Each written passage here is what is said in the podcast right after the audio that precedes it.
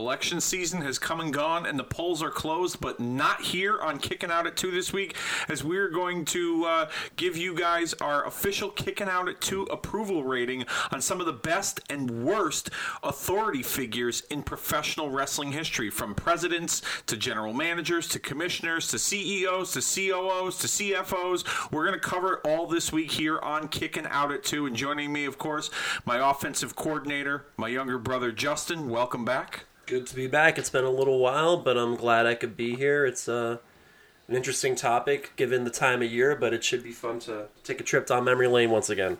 Yeah, definitely. I mean, uh, you know, over the years, the authority figure uh, character in professional wrestling has been done in various ways, whether you had an evil boss or you had a fair and impartial authority figure running your wrestling promotion, or just you had, you know, an overall goody two shoe good guy boss, so to speak. Uh, it's been done in many different ways, and we thought, you know, let's examine a little bit some of these guys and their characters' performances as general managers, pr- presidents, and whatever the case may be. And we'll give you a uh, an approval rating on a scale of one to ten how well this individual's character did as the on-screen authority figure for whether it be the World Wrestling Federation or WWE, WCW, TNA, ECW.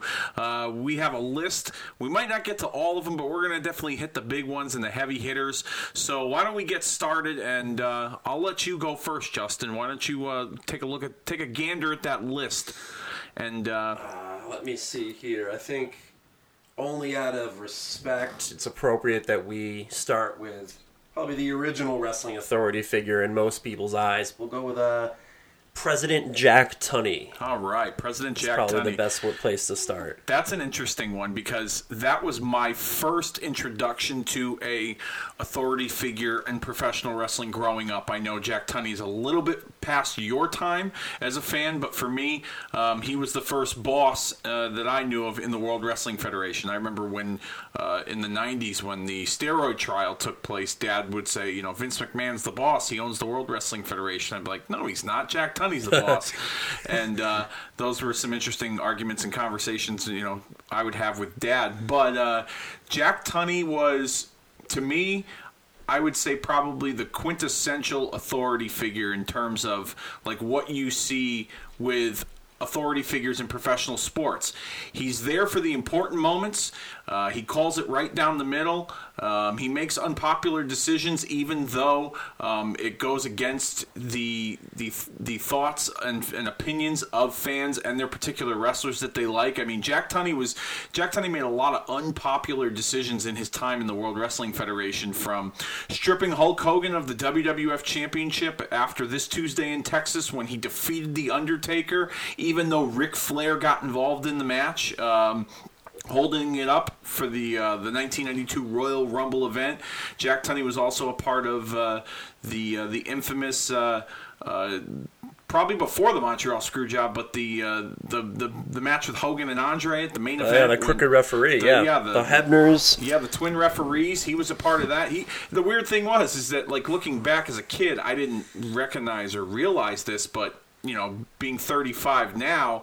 Um, Jack Tunney, you know, awarded both Andre and DiBiase a spot in the championship tournament at WrestleMania 4 when they were the ones that perpetrated the screw job over Yeah. Hogan. So, I mean, Yeah. like, you know, Tunney, as, as much as I claimed in the beginning of my statement that Jack Tunney was fair and impartial, he did some things that just, you know, looking back on it now, made you made you second guess his uh, his his uh, power.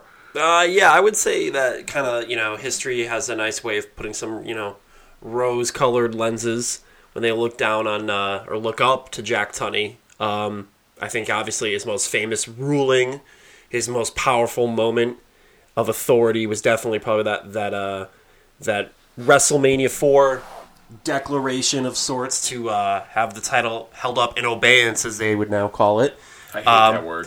where obviously that that brought about the famous WrestleMania four, you know, tournament for the WWF Championship. I think, um, even though I don't know, I feel like Jack Tunney is, is is like you said, he was he wasn't like all incoming. You know, obviously television was different. The presentation of WWF was different. There wasn't a weekly show live where there was a lot of um, you know char- Decisions that needed. to be yeah, it was a lot of there wasn't a lot of mic work, wasn't a lot of character play. Like you know, there was certainly you know we'll discuss further, but you know, in later years there was a lot of um.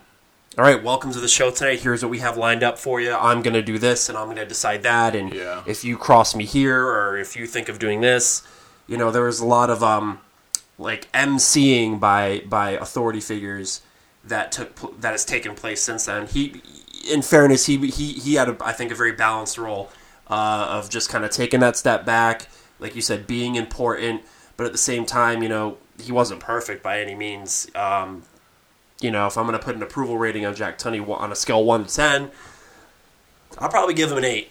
Yeah, I think eight, an eight's a fair one. I was Um, thinking seven or eight too myself. yeah, eight's probably fair. I mean, like I said, you know, the the the internet marks of the world probably look at Jack Tunney as you know he could probably be president of the United States if, as far as they're concerned. But um, you know, much like the president, any president of the United States, you know, they're not perfect, and Jack Tunney was was definitely far from it. But uh, definitely dignified would probably be the words to describe Jack Tunney. You knew, like, at least as a kid, you knew when Jack Tunney came out, like something serious was happening. Yeah, like, exactly. For instance, like, and you'll you remember this, the um, the ending of the 1994 Royal Rumble match when Bret Hart and Lex Yep. Luger were both eliminated simultaneously. They had multiple referees, and nobody could figure it out. And even with all the cameras at ringside, you know, they they had that instant replay, you know, played up to like so many different angles, but you really in each of those angles you really couldn't tell who was the uh, you know who was the clear cut victor. And Tunney came out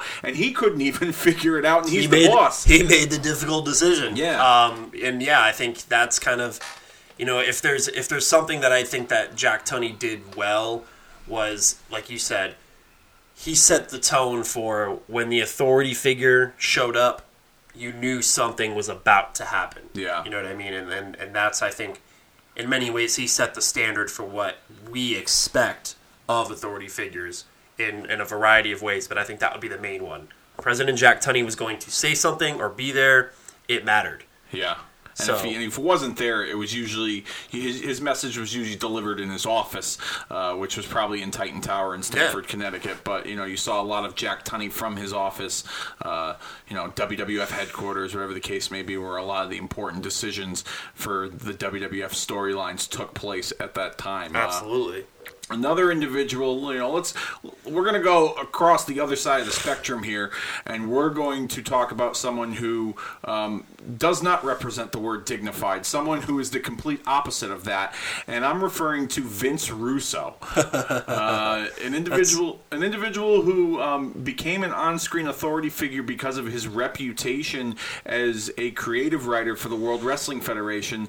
Uh, his role as the boss um, at one point in WCW was uh, was bestowed upon him when uh, he felt it was uh, it was time for him to move on from the World Wrestling Federation, and he felt he did all he could do as a creative writer, and he took Ed Ferrara with him, and they took that reputation at that time in 1999 that you know was certainly played up on the internet amongst a lot of the the dirt sheets of being the savior of the World Wrestling Federation, and they- turned it into a storyline where him and him and Ferrara were the powers that be, where they kind of produced. Um, a lot of their segments, and Russo did most of the talking. But uh, for for those of you that are big Seinfeld fans out there, uh, George Costanza's character worked for the New York Yankees, and his boss was George Steinbrenner. Yeah. And he would talk to Steinbrenner in the office, and all you saw was Steinbrenner's hand, the way the camera, that point of Yeah, view. there, there was always yeah, there was always different um, ways that they presented, at least on the show Seinfeld, that kind of yeah WCW kind of mimicked with whether you just saw the, the back of Steinbrenner's head, Yeah. and you know in the in the background was was was Costanza, or like you said, a shadow, or you know a silhouette of the hand, or Yeah. whatever, just whatever it was. They were certainly um, very tongue in cheek with their approach of, you know, playing on the on the anticipation of what you know the depiction of George Steiner would be at least aesthetically. Yeah. Um, and I think that was kind of I could definitely see that being an inspiration for the powers that be for sure, regardless of the very distinct voice that um, that Vince Russo had to, to, to orate all of what he was, you know, looking to do pre on camera at least. Yeah, so. you heard his voice and you saw his hand a lot, pointing fingers and, and delegating authority at one point. Um, didn't wasn't referred to as Vince Russo by name on camera in the beginning. It was the powers that be. The powers that be. You heard a lot of that. You know, the powers that be are forcing Goldberg to, you know, face so and so, or the powers that be have given Jeff Jarrett another shot at the WCW title. Um, and then, you know, that kind of ran its course a little bit um, when Russo was ousted out of power in WCW after the Radicals, Benoit, Malenko, Saturn, and Guerrero walked out of the company. And uh, Russo was put on the sidelines after being with WCW for just a few months. And then the creative minds in WCW at that time, or lack thereof, they weren't really getting the job done. So WCW called Russo back and said, you know, we need your help.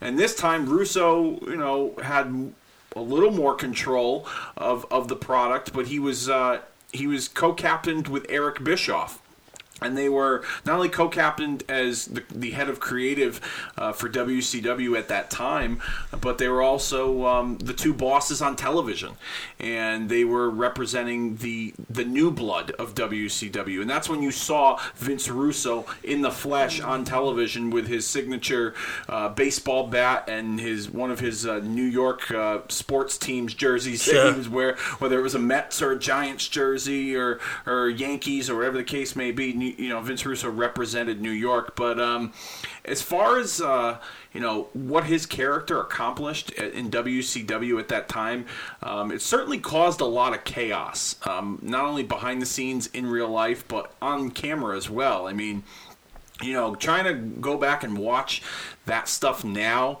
um, I wouldn't say it's uh, it's mind numbing, but it can be very, very overwhelming creatively, um, and not in a good way when you watch some of his stuff now. Um, yeah, no, I would definitely agree. I think that there's um there is an element of, of Russo's approach, at least as a character on camera, where you know, he was trying to have that that uh, effect that you know the good authority figures have, like a Jack Tunney, where you know a, a, an announcement is made, a declare, you know, a declarement or what it, or what have you.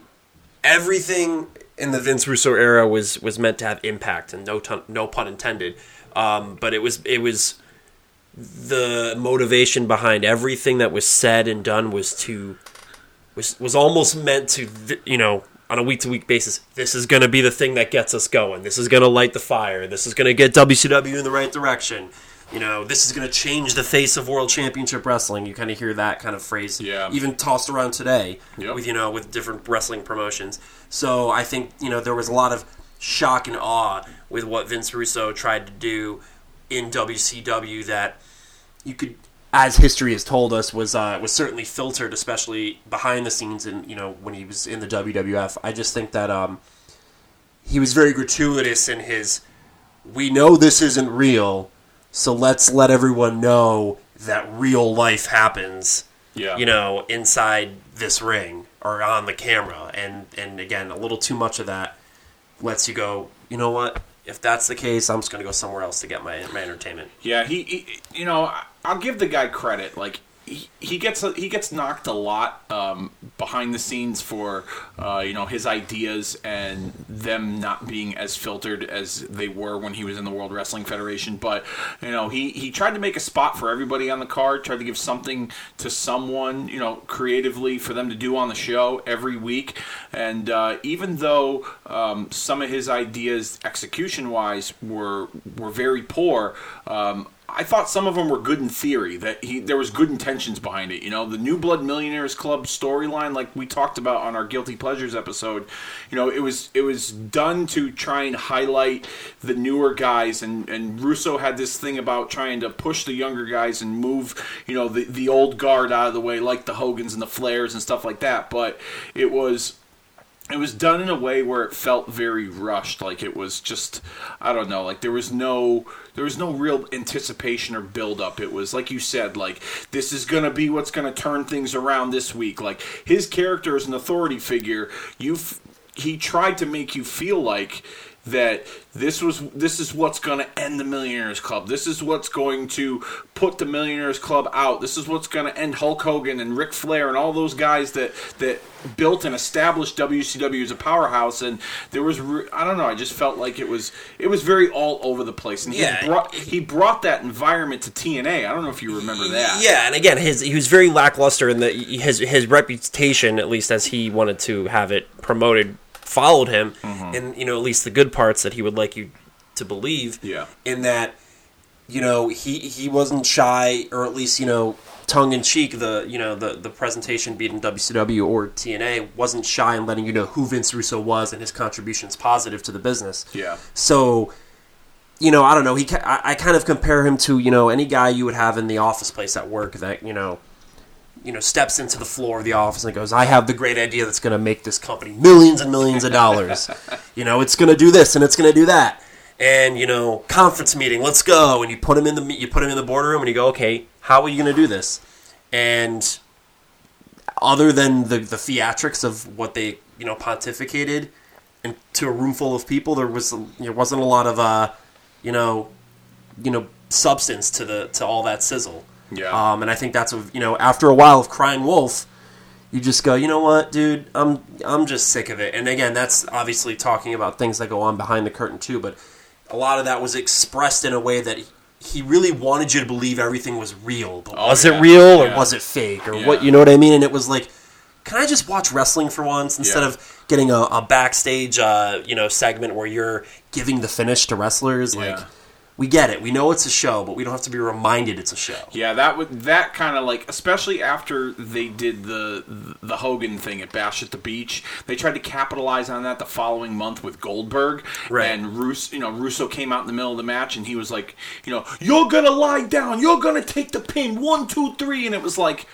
I, I- like you said, like I want this to be a show. I want to be caught up in the theatrics and and the you know, suspend my disbelief for a few minutes. You know, like a movie. I don't watch movies so that the director can yell cut and then go to the guy and say, "Hey, you did this wrong. Let's restart that again." Yeah. But hey, keep that footage rolling because we're gonna we're gonna put that as an extra on the DVD. Like, Right. you know I think mean? yeah, Like, I think they don't let too much of his uh, of his uh, behind the scenes persona. Whether that was completely authentic or not, at least the perception of his behind the scenes persona. his character. I think that yeah, I think he let it take over his character a little too much. Um, which probably goes on to say that you know if we're gonna put an approval rating down, you know, finally I'm gonna I'm gonna put it at like a two or a three. Yeah. I don't think he's I don't think he was that special. If No. he, if he could if, if he could have developed a character uh, rather than take too much of what he wanted what we wanted to believe he was behind the scenes, I think he could have been better. But yeah, you know, I'm gonna put him in a two or. Th- I'm gonna give him a three. I'm gonna be a little bit nice. Let's like give I him said, a three. the, the negative, you know, uh, stereotype reputation that he has for you know what he's contributed both behind the scenes and in front of the camera, you know, still rings true to this day in wrestling. People still talk about it to the point where uh, you listen to 83 Weeks with Eric Bischoff. They did a watch along of the episode when he won the world title, and then a week later. The Tony Schiavone WHW podcast did a watch along of the same event too, as well. It's like, how much Vince Russo did they really need to get in? In there, you know, I love Conrad, but damn, you know, He's a he's a ju- it's a jump the shark type of um easy to go to. Yeah. for, and it's it's it's in, in its way now. I think history has treated it a little bit nicer Mm-hmm. than uh than it probably was back then. You know, it's it's just wrestling, man. Yeah. You know, it's it doesn't have to be so serious. And um, while it can be, while it should be serious, I think uh, you know the the the critics are probably treating him a little bit better than he th- than he thinks they are because Oh, yeah, you know again it's a little bit more funny than it is like what the hell did you do to our wrestling yeah, but exactly. yeah i think we've all dedicated far too much time to oh vince yeah, russo at this absolutely. point Let's move on. yeah so i'm gonna i'm gonna go ahead and scroll down this list and i'm gonna go with one that i i think wasn't actually as bad as i think many people think it was was the um the era of the guest hosts of monday night raw. Okay, um, I was, you know, you you could sense that, you know, in its inception, it was obviously started when Vince McMahon's billionaire rival, uh, Donald Trump, purchased Monday Night Raw, and then within a week, he flipped it back to McMahon via the art of the deal. Uh, in a Which was stupid, by the way. My yeah, I know. I agree too. I thought there was legs to it, and there, there must have been some sort of last minute change, and, and Trump sold it back to McMahon for. Didn't their stock Like- go like? Didn't their stock plummet a little bit I think after? I, I think I heard that. Yeah, I think it was it was something like that, and you know people were worried about it, but you know you probably weren't going to get Trump on Raw every week at that point. You know what I mean? So you probably had to figure out what to do. It was definitely a, sh- a shock move to, to sell Monday Night Raw to Donald Trump, but um, yeah, again, he sold Raw back to McMahon for you know two, three times more than he bought it, and you know made a profit off of it. Um, for what that's worth, and uh, and I, uh, but I think the the the, the final uh, amendments to that sale were, were Trump's, you know, im, you know, mark on the whole deal was you know celebrity guest hosts and all of that and and honestly you know you, you, we could there's every week they had a guest host so we can't really hit every everybody this week you know on you know one show but um i thought it was a cool concept you know akin to your guest host of saturday night live every Yeah. week monday night raw was the variety entertainment show live Yep. entertainment it was basically and in many ways still is it's basically saturday night live you know in a wrestling in a ring. wrestling ring wearing Yeah. tights. Um, so I thought it was a really cool way, especially in comparison to SmackDown and other shows that you know brands that they have. It's a different way. It was a way to differentiate the brand. Um, and again, it, you had your good ones. You, you know your. I don't. I mean, Bob Barker was an amazing one, and then you Oh, had your yeah. bad ones like Al Sharpton. You know, you, some were good, some were not. You didn't expect them all to knock them out of the park, but you know, I thought overall it was a it was a, a positive to have that. Um, you know, and if I had to give an approval rating to the entire project, I'd give it a six. You know, I thought it was ba- more bad, more good than it was bad.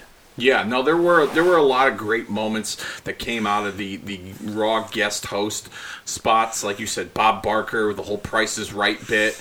Um, I thought that was some classic stuff. Uh, Shaq when Shaquille O'Neal guest host and he had that face off with Big Show. From that moment on, and it's been talked about even up until you know just a just a year ago. Uh, that moment really sparked a lot of wrestling fans' interest to see Shaq and the Big Show at a WrestleMania Yeah. uh, you know, and and people go back to that moment and say like, oh wow, wow, like imagine if they did that at WrestleMania, how cool that would be. Yeah. Like, I think that's lost its luster in the last you know last year or so. But you go back and you look at that moment, that like. That hits the highlight reel, you know, a lot of times. Oh, yeah. Raw, just the two of them, you know, squaring off. That's Uh, definitely in a sizzle package when they're when they're showing you know corporate people how awesome WWE is for sure. Jeremy Piven was a good one from uh, from from HBO's Entourage. You, Uh, you know, I thought it was it could have been better. I was uh, such an entourage Ari Ari Gold fan. You know, the the one that I think he probably handled you know his blunder the best, calling it Summerfest and not SummerSlam. yeah, Um, he definitely handled it the best, but if you're there, with respect to, to the wrestling business and the wrestling fans, if you're there, you got to know the names, you got to know the guys, you got to know what you're talking about.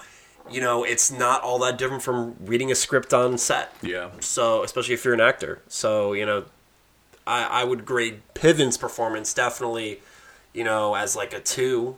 You know, Even even with the crossbody off the top rope. Yeah, I mean, good for him, but still, I think uh, again, there's only limited involvement. You know, I'm sure he was very excited to be there. He seemed like a guy who was very, um, despite his blunder, he seemed very into it, and Yeah. you know, but you know, some are better than others. I don't, you know, it's not his world. He does his best, um, like the rest of them. But I think overall, like I said, the project I thought was a great one, and I would actually wouldn't mind seeing that type of presentation on Raw or SmackDown today Yeah. as a way to make either brand different from the other, putting a guest host on on a on a brand and and, and making that the brand where that happens. The last time they did something like that, I believe, was SummerSlam a couple of years ago when uh, when uh, Jon Stewart uh, was the guest host for that SummerSlam in 2015, and he got involved in the finish of the Rollins John Yep. Cena match uh, for the WWE Championship. Uh, that was probably the last time that I remember, but uh, you know, it it. It was a great platform for celebrities to get whatever they wanted to advertise out there. Um, both good and bad. Like you said, Al Sharpton was one of the worst ones. I think um, one of the worst ones that I could recall was uh, the country singer Jewel.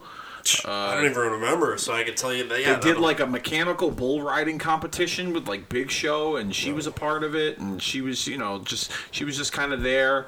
Um, I thought that was kind of silly.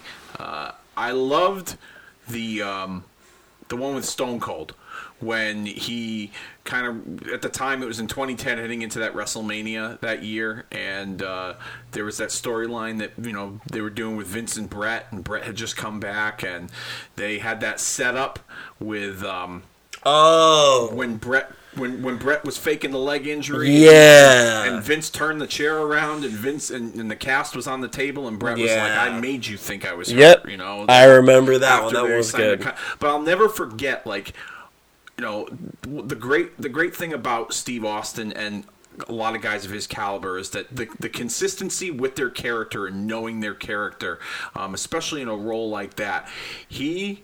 You know, he picked up right where he left off with Vince, and he always does when he gets on TV. But I'll never forget, he just like stared him right in the face and was like, you know, I'm going to induct the great Stu, you know, or he says, I'm Stu Hart's going into the WWE Hall of Fame whether you like it or not. And I remember he said something to the effect of he's like, and I'm gonna beat your ass if you say otherwise or something like that. And the or no, he said he said uh, he goes, I hope Bret Hart beats the beats the daylights out of you or stomps a mud hole in your ass for everything that you've done to him over these 13 years and just the intensity in that moment I'll never forget um, and I was kind of hoping that Austin was going to be a part of that angle maybe as a referee of some point but you know we, we know how that turned out but yeah good and bad when it comes to it I would have to agree that like you said would you say a five or a six I gave it a six. A like I said, yeah. more good than bad came from it. yep Again, that's what you're going to get when you do it for so long. Is just that pure volume Yeah. of of guys every week and trying to, you know, select someone just to be there to draw interest, and then finding out their skills. You know, it's just You know what I didn't like about it, um, and I'll bring up an example. Uh, I, I I dug the celebrity factor, and I dug when they would use you know wrestlers from the past. Like for instance, they had Dusty Rhodes host one, okay, and it was from the. I believe it was from uh, Joe Louis Arena in Detroit, and it was Randy Orton and Legacy were a part of the storyline, and they were doing stuff I believe with DX at the time, and Dusty was the guest host, and Dusty had kind of did like a little mini, you know, heel turn for the night, and he was kind of, you know, stacking the, the odds in Legacy's favor. I don't remember the particulars exactly, but I know the- Cena was involved. Cena was like, involved. he was working too. with Orton. Yeah, and all of a sudden, Orton punted Dusty and gave him the old kick to the head. And, you know, Cody Rhodes, son of the American Dream Dusty Rhodes, part of Legacy, was shocked and didn't really know what to make of what Orton did. But then the next week, it was like they didn't even address it. Yep. And I just felt like you did that all for this just, you know, one night, you know? I just felt there was no consistency in the storytelling when it came to that. Because I thought, too, that Dusty could have been, I mean, God rest his soul, Dusty, one of the all time greats, he could have been a good permanent fixture as a general manager or a commissioner or whatever for Monday Right. Night Raw. And I felt like some of those guys, the, the, the wrestler wise, you know, when it comes to the wrestlers, I don't know if their intention, if WWE's intention was, let's take a look at them and see what we can possibly do with them in the future by putting them in this role. But there were a few guys that they could have, if they wanted to end the general, you know, the, the guest host uh, gimmick, they could have put the, some of those guys in that role permanently. And I don't feel like they they really capitalized on that. Uh, no, yeah, I would agree, and I think in the in the Dusty scenario, I feel like um, WWE, yeah, it, it- at least, and again, I could be totally off off base here, Yeah. Uh, but I, I feel like WWE does a lot of that stuff, like they did with Cody and, and Randy Orton, just to I don't want to even say plant a seed, but to to have it in their back pocket if they Yeah. needed to use it eight months down the road, where Cody Rhodes or you know Randy Orton are feuding or are going to turn against each other. There, they can go and, and fish that out of the well and, and mm-hmm. bring that into whatever story they're trying to put together. So, I can, de- but I could definitely see, you know, especially because obviously it went nowhere. It it, it it it concludes with like a okay, now what? Yeah. So yeah, but oh, like I said, overall, I thought the, you know, I would agree with the idea that you know, you could certainly take a guy like Dusty or Steve Austin or some other you know, active wrestler, or not active, but you know, an actual wrestler, and put him in a more permanent role. But you know what? That was the best part about it. Is in some ways is not knowing who was going to be next. Yeah. And um, you know, I would have probably been like, oh, they're done with this already if they just decided we're going to stick with Dusty or Steve Austin or whoever. So um, while that while they would have long term probably performed better, the weekly thing I thought was what made it different. Yeah. So Oh, that- absolutely. yeah, that's what that's probably my best reason for liking it so much. Now we, we, we talked about Dusty, we talked about Stone Cold uh, being two you know Raw guest hosts at one point. Uh, they were also um, authority figures at one point in uh, on storylines. Uh, Dusty, I believe, had a role uh, in WCW, uh, a limited role as a part of the Championship Committee. Um, but that that role in WCW seemed to fluctuate with a number of legends. Roddy Piper had that had that role, um, but Dusty also was part of uh, TNA as well in the early days, and he was the director of authority, the DOA, and he would set up his office in the back of his pickup truck with a couple barrels of hay, and he would make all the decisions from back there, which kind of reminded me of uh, Mick Foley as the commissioner in 2000 after he had retired for the first time and how he would have his office set up in various different parts of the arenas uh, across the country. At one point i think he had his office on a forklift. Yep. um, and he was you know with the gavel making decisions by honking the horn on the forklift uh, in the bowels of buildings and boiler rooms and, and storage closets. You know foley would have a, an intricate setup which i thought was pretty cool. What i'm getting at here is the former wrestlers turned so for instance we mentioned dusty we mentioned foley stone cold steve austin was the co-gm of monday night raw with eric bischoff let's talk a little bit about some of the former wrestlers that became gms and give me some of your approval ratings on what those guys characters did as authority figures for the particular shows and brands Um, I'll start with Steve Austin. I thought I thought Austin worked well because he had Eric Bischoff to play off of. They kind of had that, you know. Oh, and before, you know, before you let me cut you off for a second before I, you go further. Austin was also the co-owner of the World Wrestling Federation with the McMahon. He was. after it was revealed that Vince McMahon was the greater power. It's me, Austin. Yep. Yep. yes, though the McMahon family sold their shares to com- be, compete with Vince after he, you know, was so dastardly the greater power. But, um, but like I said, I think he worked well because he had that like Abbott Costello type relationship with Bischoff, and of course there was all the behind the scenes, um, you know, Stories. perceptions and stories of their real life relationship and you know everything that we know now tells us that they seem to be on good terms Yep. but um that was kind of i thought what made austin good and, and like i thought it was a it was a better way like they tried the comedic route you know in 01 02 with the you know the the, the singing and the guitar and the cowboy hat and the kurt angle stuff and you know, that's not the Steve Austin we wanted to see while he was still kicking ass and taking names. Mm-hmm. But that's the perfect Steve Austin you put in a role as an authority figure. And I thought, again, even it, it, it's it goes it speak like you said the consistency of his character. It speaks to who Steve Austin is as a as a as a, as a character in that even as an authority figure, he's anti-authority because he has to work against Eric Bischoff, who would be you know in many ways the original heel authority figure. Yep. Um, I would say Mick Foley would be maybe my favorite of all the past wrestlers, assuming new roles.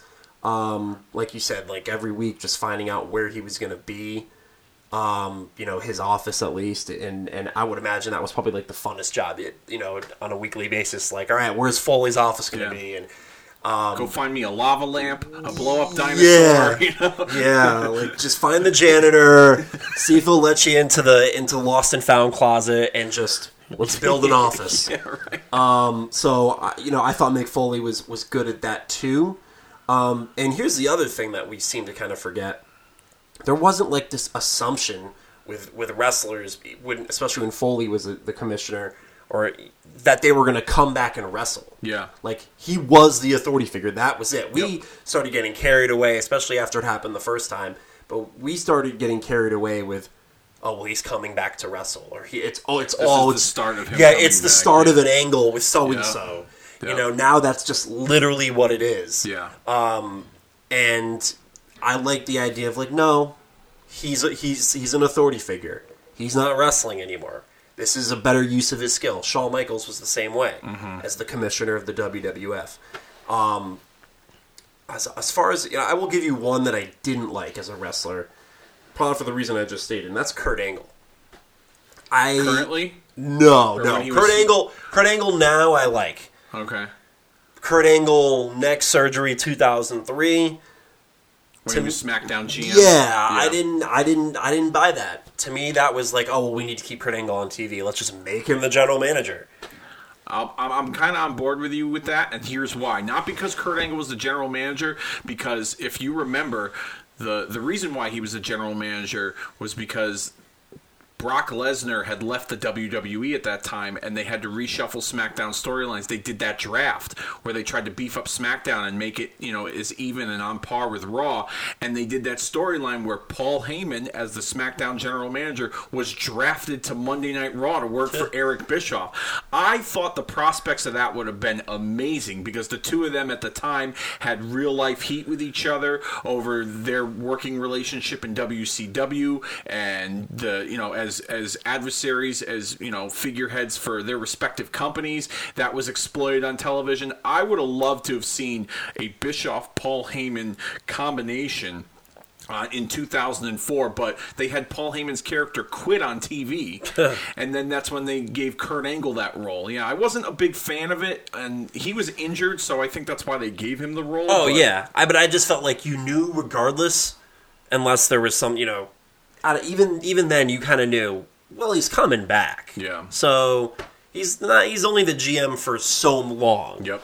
And I didn't think that that was like. I don't know. It just it just kind of mentally puts you in a fixed like time frame of okay, it's only going to be this Yeah.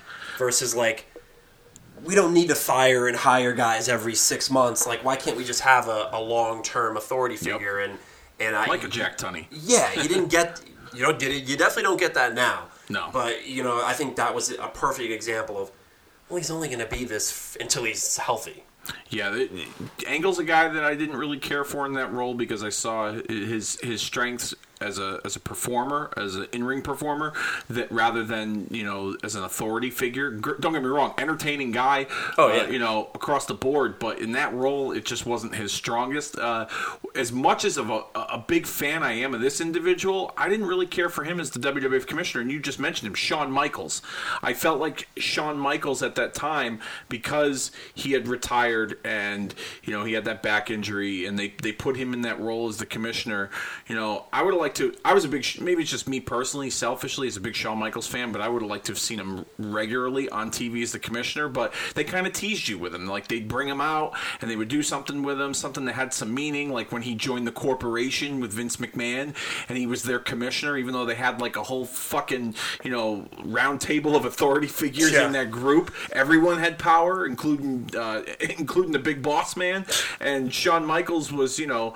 Um, their their commissioner, their their uh, you know the guy that called the shots for them, I guess, whatever, when they didn't want to, and he does the storyline with them. He super kicks Vince. He's out of the corporation. He kind of reunites with DX.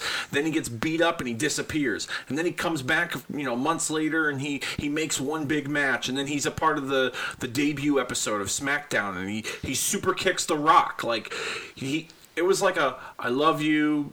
You know, but I don't love you. Kind of like you know, he loves me, he loves me not. Like Yeah. you know, he kind of like tugged at my heartstrings a little bit when it came to his Yeah. role as the commissioner. If I'm going to give him an approval rating, you know, and we'll give the others approval ratings that we just mentioned, but if I'm going to give Shawn Michaels as the WWF commissioner approval rating, I'm going to have to go with like a four, maybe or a five, and that's just and and that's me being kind just on his name value alone. Oh wow, because I would have given him six because I feel like he still had that impact as Shawn Michaels, Yep. the legend that he was even at that time. And I feel like he had the, he had that impact based on like you said that he would disappear for a little while, he'd come back, and he did something, and it meant something.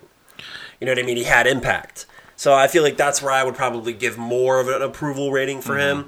Um, but I will agree with you in the and he kind of tugged at your heartstrings a little bit because you never got enough of Shawn Michaels Yeah. uh, whether that, that was in the yeah. ring or with- or definitely in that role. You never got enough of him. So um, I think the way they featured him as a an attraction of sorts was was a big deal. Whether they advertised him to arrive or he or he uh, made a surprise appearance, he every time he showed up, the place blew up for him. Here's here's I, I was So- wa- I was watching this recently, and and, and we'll, we'll we'll you know.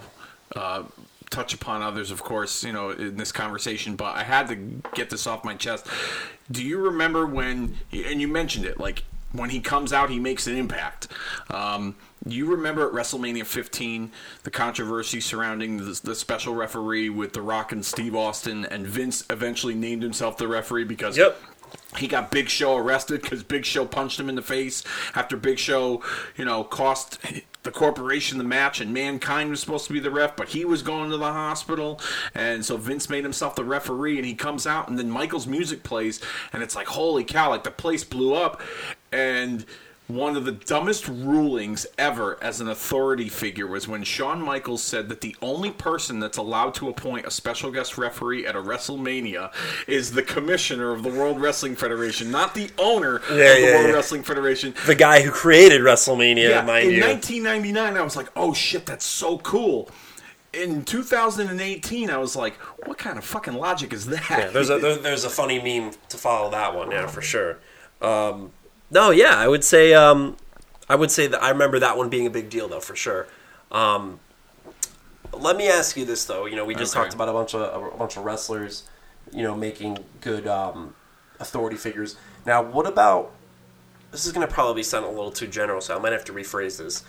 Um, when someone was announced as the new authority figure, GM, commissioner, president, what have you, which one gave you like, like what was like, what was the most memorable reaction to to a to a certain announcement? Like, oh my god, he or she is the guy, the girl, it, they're in charge. Like, where was that level of optimism, or where was that? Oh God, like this person, like this is dumb. All right, Like, well, well, negative, negatively, Mike Adamle. Oh, we're gonna have fun with this one then, Yeah. but keep going. Negatively, Mike Adamle for sure because you know that was a way out of left field choice. Uh, someone traditionally that I didn't think would even be considered for a, a role as the Raw general manager at that time in 2008. Positively, Eric Bischoff as the Raw GM in 2002. I was like, wow, holy shit. Like, like I'll never forget the line that Jerry Lawler um, delivered on commentary when Bischoff was hugging Vince McMahon. He said, Every Monday night, I used to sit next to Vince McMahon when he would wish death upon Eric Bischoff, and now the two of them are hugging in front of millions around the world. Um, that was the kind of, that was the kind of like, wow like it like it, it jolted the product because for me personally as a fan at the time i was not a big proponent of the the brand extension in 2002 i felt there were a lot of inconsistencies creatively uh, breaking up a lot of tag teams and there i didn't feel like there was an overall general direction that they had with that. And i felt like you know there was too much intermingling you know of, of guys on you know that are supposed to be exclusive property to Raw and SmackDown, and I felt like at this point WWE management and creative realized that, and they needed to kind of switch things up. And with Bischoff as the Raw GM, like that kind of that kind of really you know set the was like a new start to the brand extension even in the early days of it and that would to me positively i was like it was a shot in the arm creative it was like wow like that should have happened a year before Yeah. you know what i mean but Yeah. it but it was still cool when it happened Yeah, those I- so those, those negative and positively bischoff and mike adamle I will say that I actually had a positive reaction to Mike Adamle.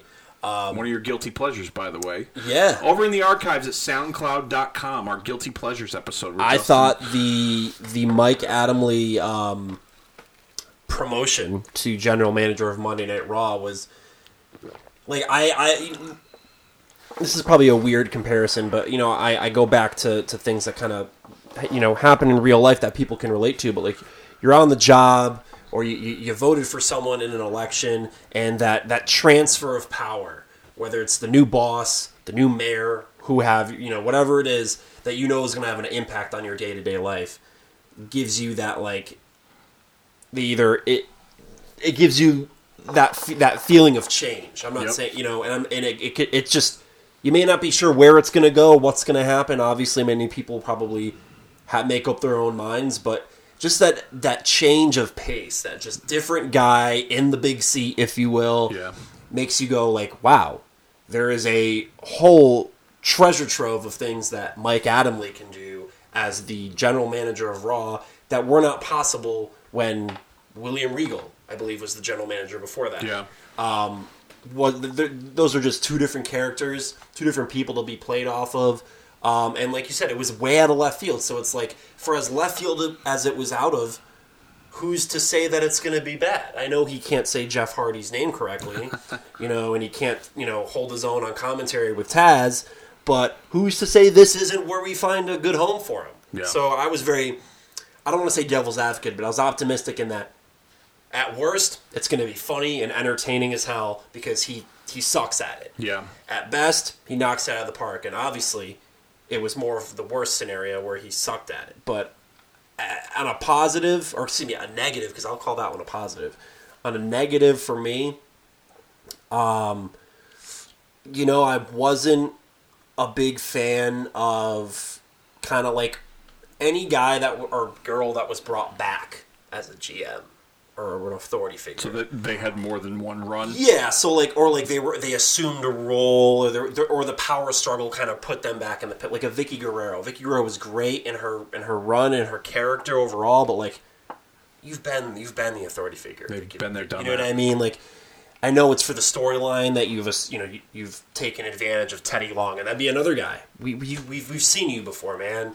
Like, But at least Teddy Long, in the sense, was consistent. Like you said, a long-term authority figure had, you know, a number of years as the SmackDown Right. general manager, with a brief stop in the the WWE ECW brand Yeah. for a brief moment in time. But uh, you know, at least he was consistent. Yeah, I it just did. I just I, I always thought there was a lot like.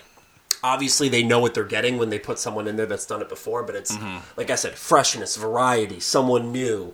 Um, like I loved the idea of AJ Lee as the general manager of Raw. I thought she was on fire when she became the general manager. I forgot about that And one. I was and I was like, hell yeah. Yeah. She was as over as anybody in the in the WWE for a good while. Mm-hmm. And um, again, that's what I like, freshness. You know, if they made you know, if they made Lillian Garcia the general manager of Monday Night Raw tomorrow, I would be interested because wow, that's just wouldn't even think of that. Yeah. Let's see what happens. That's you know, like I said, any anything that was repetitive is what to me is like, eh.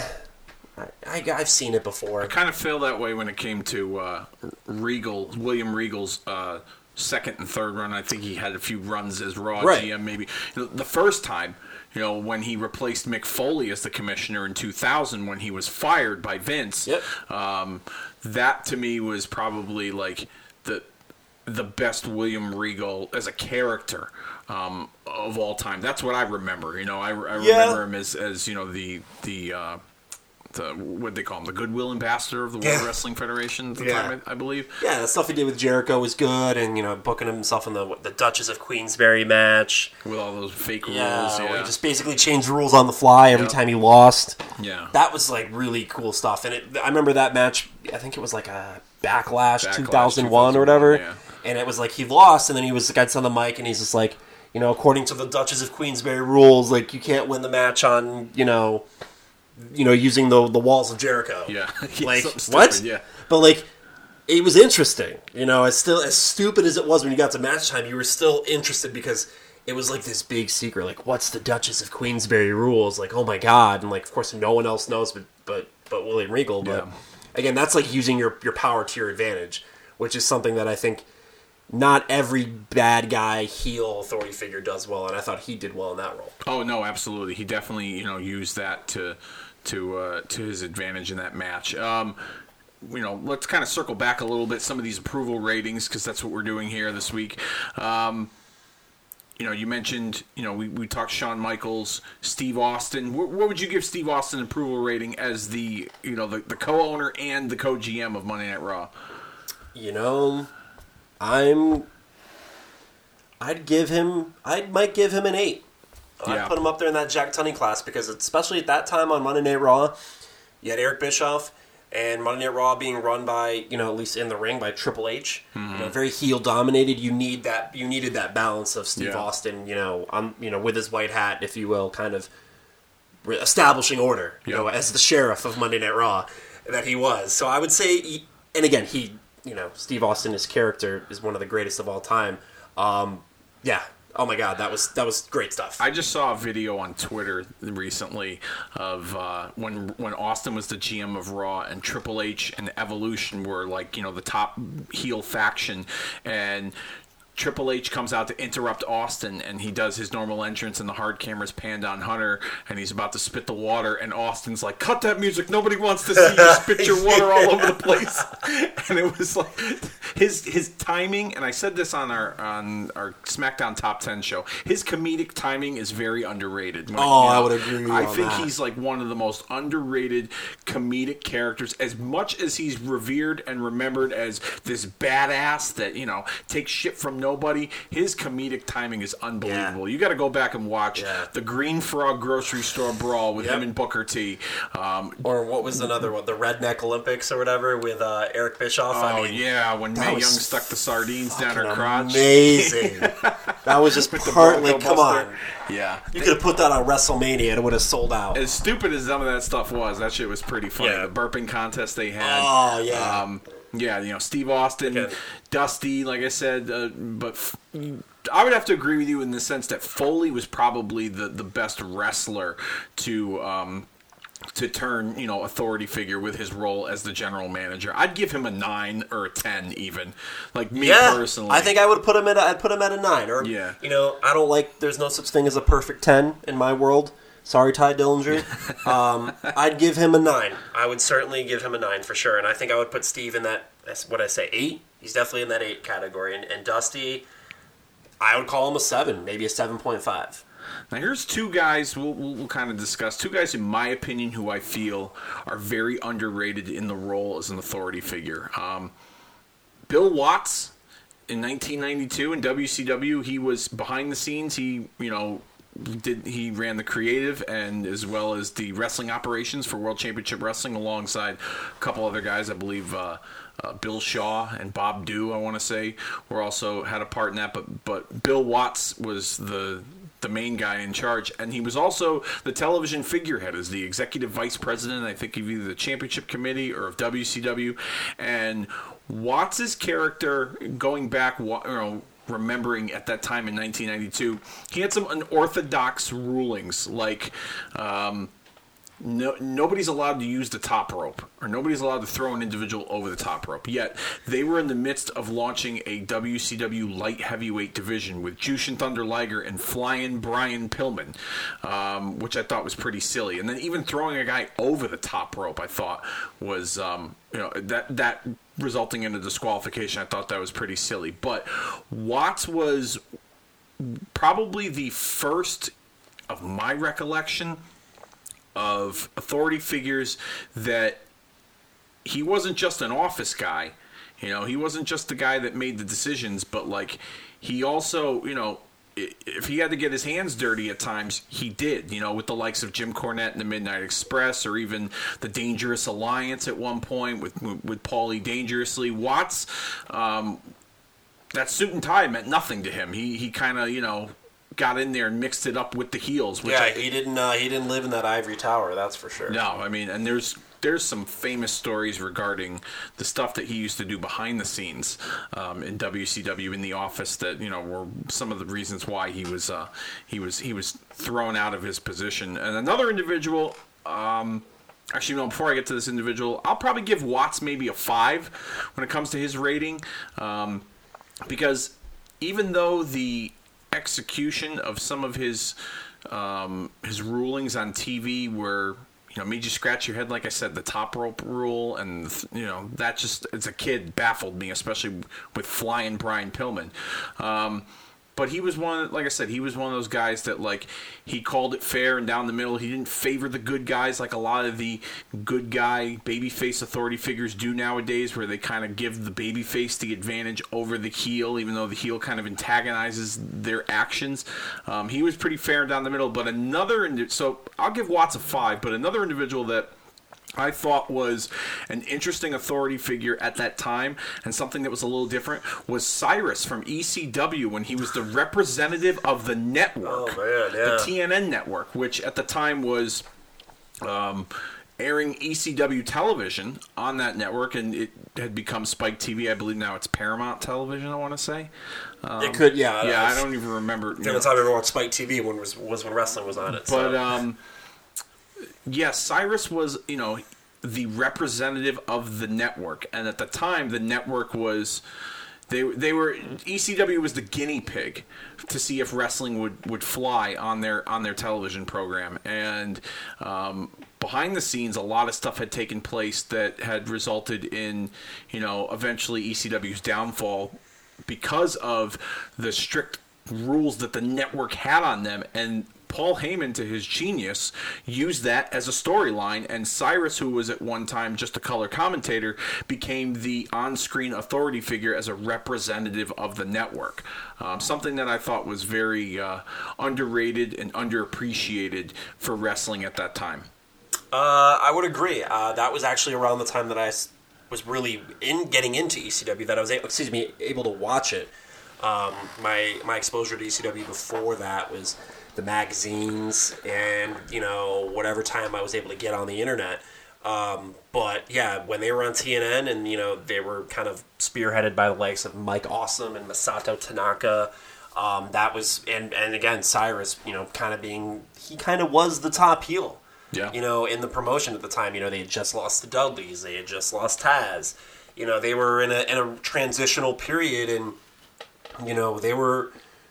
I I mean, history looks at it now and says that they were kind of on a downward spiral at that point, given all the politics that that was were taking place backstage. But to me, I was op- you know, as a fan, I was optimistic. Like, wow, like WCW is terrible. If I want to watch something else that's not WWF, it's going to be ECW Yeah. at this point because ECW was killing it. Lance Storm, just incredible. Rhino, Rob Van Dam. Tommy Dreamer Uh, yeah, they, they they had they were it was definitely more my bag than WCW was, and because WCW never really was. But that's another topic. But back to Cyrus, I think um, he was definitely uh, a strong, hateable, punchable. You knew he was going to get his comeuppance Yeah. type authority figure. You know, he, he was, and he was a, he was a worker. You know, obviously knowing that later on that he he was gonna make it look good, and he wasn't gonna be a wimp, even though he could play that on TV. He could be a wrestler that plays a non wrestler, and it would make it look good. He is like that weasel that you know at work that's really tight with the boss and can get away with, with murder and has no problem rubbing it in your face. You know, he's he's. I've worked with plenty of guys that you know were, were, were pretty tight with the boss and would, would have no problem letting you know about it, and they could do no wrong even though their their their performances weren't up to standards. And I felt like he was that little weasel that just you know Yeah. like like you know like you said you wanted to, you wanted to see him get punched in the face even though you know it, it, it would come few and far between Yeah, he was definitely the guy at work who would come up to you and be like, "Hey, like we're all going out for happy hour," and you're like, "Really? No one invited me?" And he'd be like, "Oh, okay, cool. Well, I'm going. See ya." Like that's Cyrus. Like, and you just be like, "God, like what a dick!" Like, Yeah. and yeah, like, he, and, and he and I think you know he was booked in such a way by Paul Heyman, like you said, his genius, where he was he presented himself in a situation that was just so timely. You know, any anything that was about to get really extreme or raw or uncensored or what have you. You know, very very trademark. You know, moments in ECW. Cyrus would make his presence known, almost very right to censor. I was just gonna say that yeah um, just kind of like you know, no, uh, uh not not, Not here. today, yeah. And I mean, there's nothing more more uh, pure in heat as as that is. You think you're gonna get what you want, but you're not. yeah And and then of course just the character that kind of delivers that message too. I thought he was. You know what? I'm going to give him a six because you know he was certainly on a lower level, you know, as far as exposure went. But I thought as a character, he was a very good character that I think could have found a home on on a on a on WWE you know television for sure. absolutely absolutely why don't we continue I'll let you uh, pick a name off this list that we can kind of discuss and dissect here Let's go with.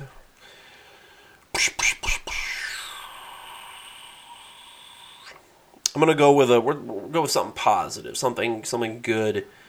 Um, you know, you know what? I know we're retro, but I'm gonna go with one that I think is actually working out pretty well right now, and I'm gonna go with Constable Corbin. Constable Corbin. Constable Corbin. I think at first when he, you know, obviously he's he's in the thick of it right now, and again, this is more current events than it is retro. But I think, you know, when he first was introduced into that role, I, like many people, were just like, ugh, like really. But he's made it his own, man. He changed his look. He cut his hair. He's he's got this needed to cut his Cyrus type, Yeah. you know, personality to representing him. Stephanie and the Authority. Yeah, yeah, he's yeah, and he's just you know his stuff that he did, you know, recently with um, you know, with the the the, the, the global battle royal and all that whole that whole shtick there was was just priceless stuff. And while you know, again, he was just you know for a guy who is six seven or whatever he is, six six, pretty smarmy type of guy that you just want to see get his ass kicked, and um, you know, and at this and definitely presents himself in a scenario when you think you're going to get what you want, and, and, and he, he reminds you of who exactly he, he is and what he does. Yeah. I think he's I think he's I think he's doing a heck of a job right now. Um, I'm kind of back and forth on him. There, he's got his bright spots as an authority figure character, and then there's other times where I'm just like, eh, like I could take it or leave it. Like I'm not really, I'm not too impressed. But like you said, like I'm impressed that you know he's changed his look up a little bit. I mean, he had no choice; he had to cut his hair, otherwise he's gonna look like the fucking crypt keeper, and that just wasn't you know cutting it for me. But yeah, the, changing up his look. Um, one interesting thing that. I think got a recently got a lot of flack uh, for his character was that he looked to have uh, you know really not put the screws to the shield, but like really made things difficult for the for that group on Raw, and he put Roman Reigns in a match with Dolph Ziggler, and Roman Reigns wanted to defend the Universal Championship, and he vetoed that idea. And most bad guy authority figures in wrestling traditionally over the years would revel at the idea of you know having the the babyface champion defend their championship with insurmountable odds or at inopportune times and I found it interesting that he vetoed Roman Reigns' request to defend the championship, almost like, no, I'm going to tell you when you get to defend that title. Well, I thought the psychology of that has been beautiful only because you know most you know not most but you know the the side the, the very loud minority of people who boo Roman Reigns they they want that man to have nothing to do with the universal title. So yes please have him defend the title. Let's see him Yeah. lose the belt. So he's really not punishing Roman Reigns more so as he's punishing the, fans, fans yeah. you know, no, no, no. He's going to be the champion as long as I want him to be the champion. It's basically Vince McMahon out there with a shaved head saying, Yeah. "No, he is your champion until I say he's no longer champion." That's and I think there's a, especially with a guy like Dolph Ziggler, who you know many people would say is a deserving candidate for a, a championship title run. They look at him and, and, and say, "Yes, this could be the time that Dolph does it." And Yeah. nope, nope, nope, not. at all. Back up, pump the brakes Yeah. He's the champion still because I will not let I will I will say when he defends it. Like you said, there's a, a, a establishment of dominance there too that is just so smarmy that ugh, like no, I- we don't want to see that. We want to see him lose. You're not even letting us get that. Yeah. Interesting. That's an interesting take on it. Uh, why don't you pick someone else uh, on this list here? All right, all right. Let me see. Because, like I said, I'm, I wasn't the biggest Constable Corbin fan, so you know that's about all I could take when it came to that conversation. Constable Corbin. Constable Corbin. That's what it, that's what it sounds like. Um, let's go with probably my first introduction to an authority figure. Let's go with WWF President Gorilla all Monsoon. right. Interesting. Let's go with him. Okay. Me, like I said, you, Jack Tunney was kind of your foray into wrestling politics, at least on camera, if you will. yep. Um, you know, on the stump, I would say Gorilla Monsoon was definitely my, you know, the honorable. You know, there was just, you know, even in many ways more dignity to Gorilla Monsoon. You knew who Gorilla Monsoon was just based off of, you know, the education that was being given about his character. Yes, he was, a, a, a you know, a commentator for years, But uh, even then, he was a legendary wrestling figure. Yep. That kind of assumed this position that only a guy like Gorilla Monsoon could um, could assume. And you know, y- you know, you didn't know this. None of us knew this then, but you know, the, the damn the damn curtain is named the gorilla position back there in real life. So you know, that's you know, he's almost like a mythical like Andre the Giant like person that w- of course he would be the president. He is the only person like he's like one of the founding fathers of the WWF. Of course he's going to be the president.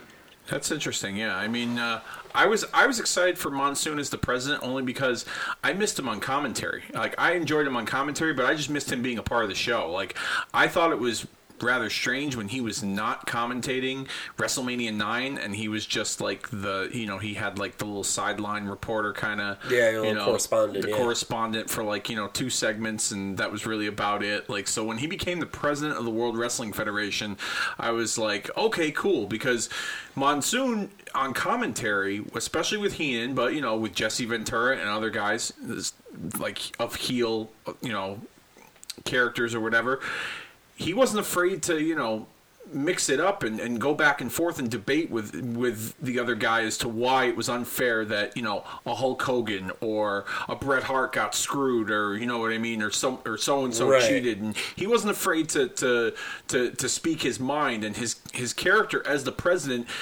did the same things as well, you know, whether it was for, you know, the to defend the baby faces against the heels and even vice versa. I mean, his character also made some unpopular decisions that didn't really resonate well with the fans. Like, for instance, um, I'll go back and uh, hearken the. Uh, in Your House, September of 1995, it was labeled the triple header main event, and it was for the first time in World Wrestling Federation history, uh, the WWF champion, the Intercontinental champion, and the Tag Team championships were all on the line in the same match. I remember that one, yeah. And going Shawn in, and Diesel versus Yoko and, and Owen, right? it was that's what it was scheduled as and and going into the match Owen Hart was not in the building he was running late according to Jim Cornette and Monsoon for one night only was going to allow Cornette to find a replacement for Owen and that person would be the World Wrestling Federation tag team champion in replacement of Owen and Cornette as smart as he is then said well, what happens if that replacement pins Diesel or Shawn? Does that person become the WWF champion or the Intercontinental champion? And Monsoon says, well, yeah. I mean, if they're in the match, then yes, they should be awarded the opportunity to, to become the champion if they were to win. And uh, Davy Boy, Yep. Bulldog, was the replacement. He had already wrestled a match earlier in the evening. Um, and I think it was against Bam Bam Bigelow. I want to say he wrestled. I, I, I don't remember exactly, Yeah. but he was part of the tag match, and they did the old dusty finish, as they like to call it, where Owen made a made a run in during the match, and Diesel power bombed him, and Owen was the one that got pinned, even though he wasn't the legal competitor in the in the match. match, yeah. And at the end of that pay per view, Shawn and Diesel were sporting all the gold the Intercontinental Championship, the Tag Team titles, and the WWF Championship. The following night on Raw, Monsoon had to reverse that decision because Owen Hart was not the legal man, and that wasn't very popular with the audience that attended Monday Night Raw that night, as well as viewers at home. I mean, I personally you know, I'm a big Shawn Michaels fan. I was a big Diesel fan back then. I I liked the prospects of them having all the gold. I thought it was kind of Yeah. cool, and I thought, well, shoot, Owen was advertised as the cha- as the guy that was going to be in the match. Owen was contractually obligated to be a part of the match, even though he wasn't in the match for the majority of it he was there for the end. That should have counted as the decision, but you know, uh, Gorilla Monsoon's thinking and his, uh, you know, his. Uh, I, I, how would you describe it? His uh, voice of reason came into play, Yeah. and as and you know, then as a fan, I was like, all right, well, I guess it makes sense. But yeah, he was like he was along the lines of a Jack Tunney in many ways. Oh, definitely. Uh, but a little more involved than Tunney.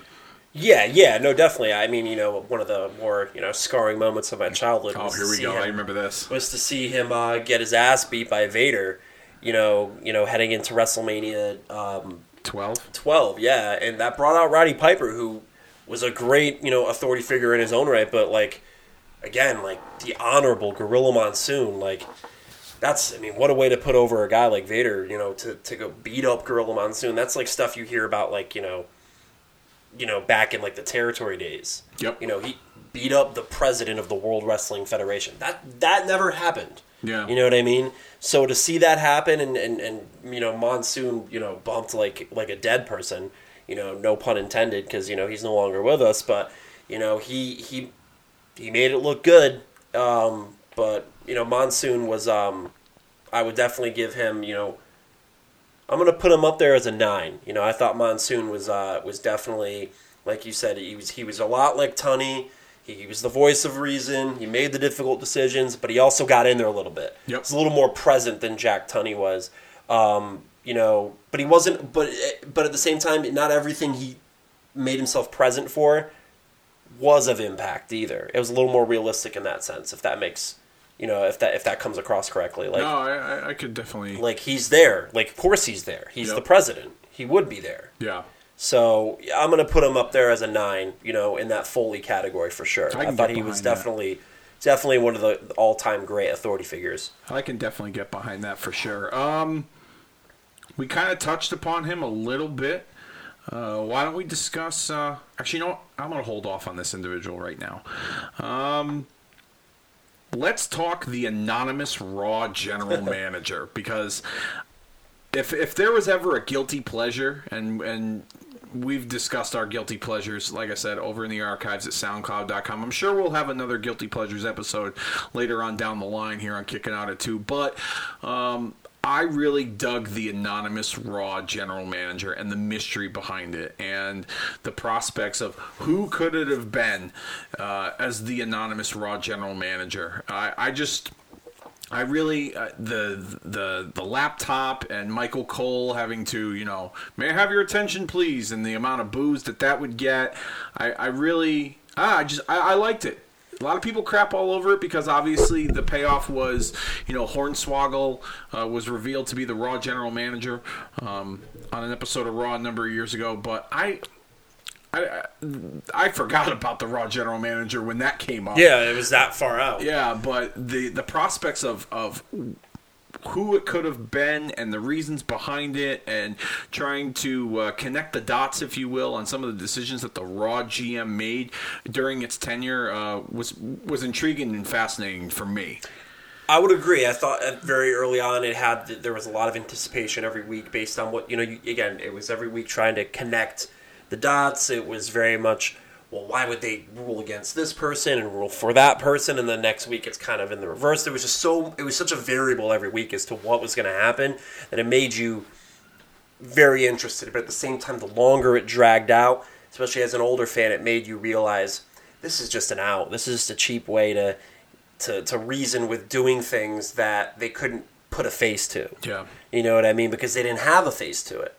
And now again, and, and even then, all the, you know, all the years later, you know, oh, it was gonna be this person or it was gonna be that person. If you ask me, there was no plan as to who it was gonna be. You know, and, and I think they, I think the way they ended it with having Hornswoggle be announced as the, you know, or unveiled as the general manager, what three, four years later, it was hey, we might as well we might as well you know put a bow on this and bury this little chapter in our history because it was silly and we, it, it only just got us through the days. that was like the equivalent of when like they revealed in WCW that Eric Bischoff drove the Hummer to run over Kevin Nash, even though they never really had a plan for that one either. Right. It was like ah, like we, we just needed to do things that we just Tie up couldn't- some loose ends. Yeah, it was just it was like like you can't you can't argue the booking of a computer.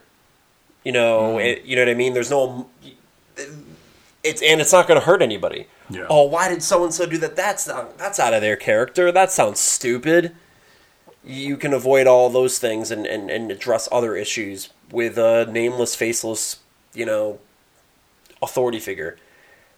Uh, my approval rating on it, I'm going to give it a four. I didn't think it was. I, th- I thought it started hot, and then just like I said, the longer it went, it just uh, it became it became a device more than it became an authority figure, and literally a device. It was a fucking laptop. So there you go.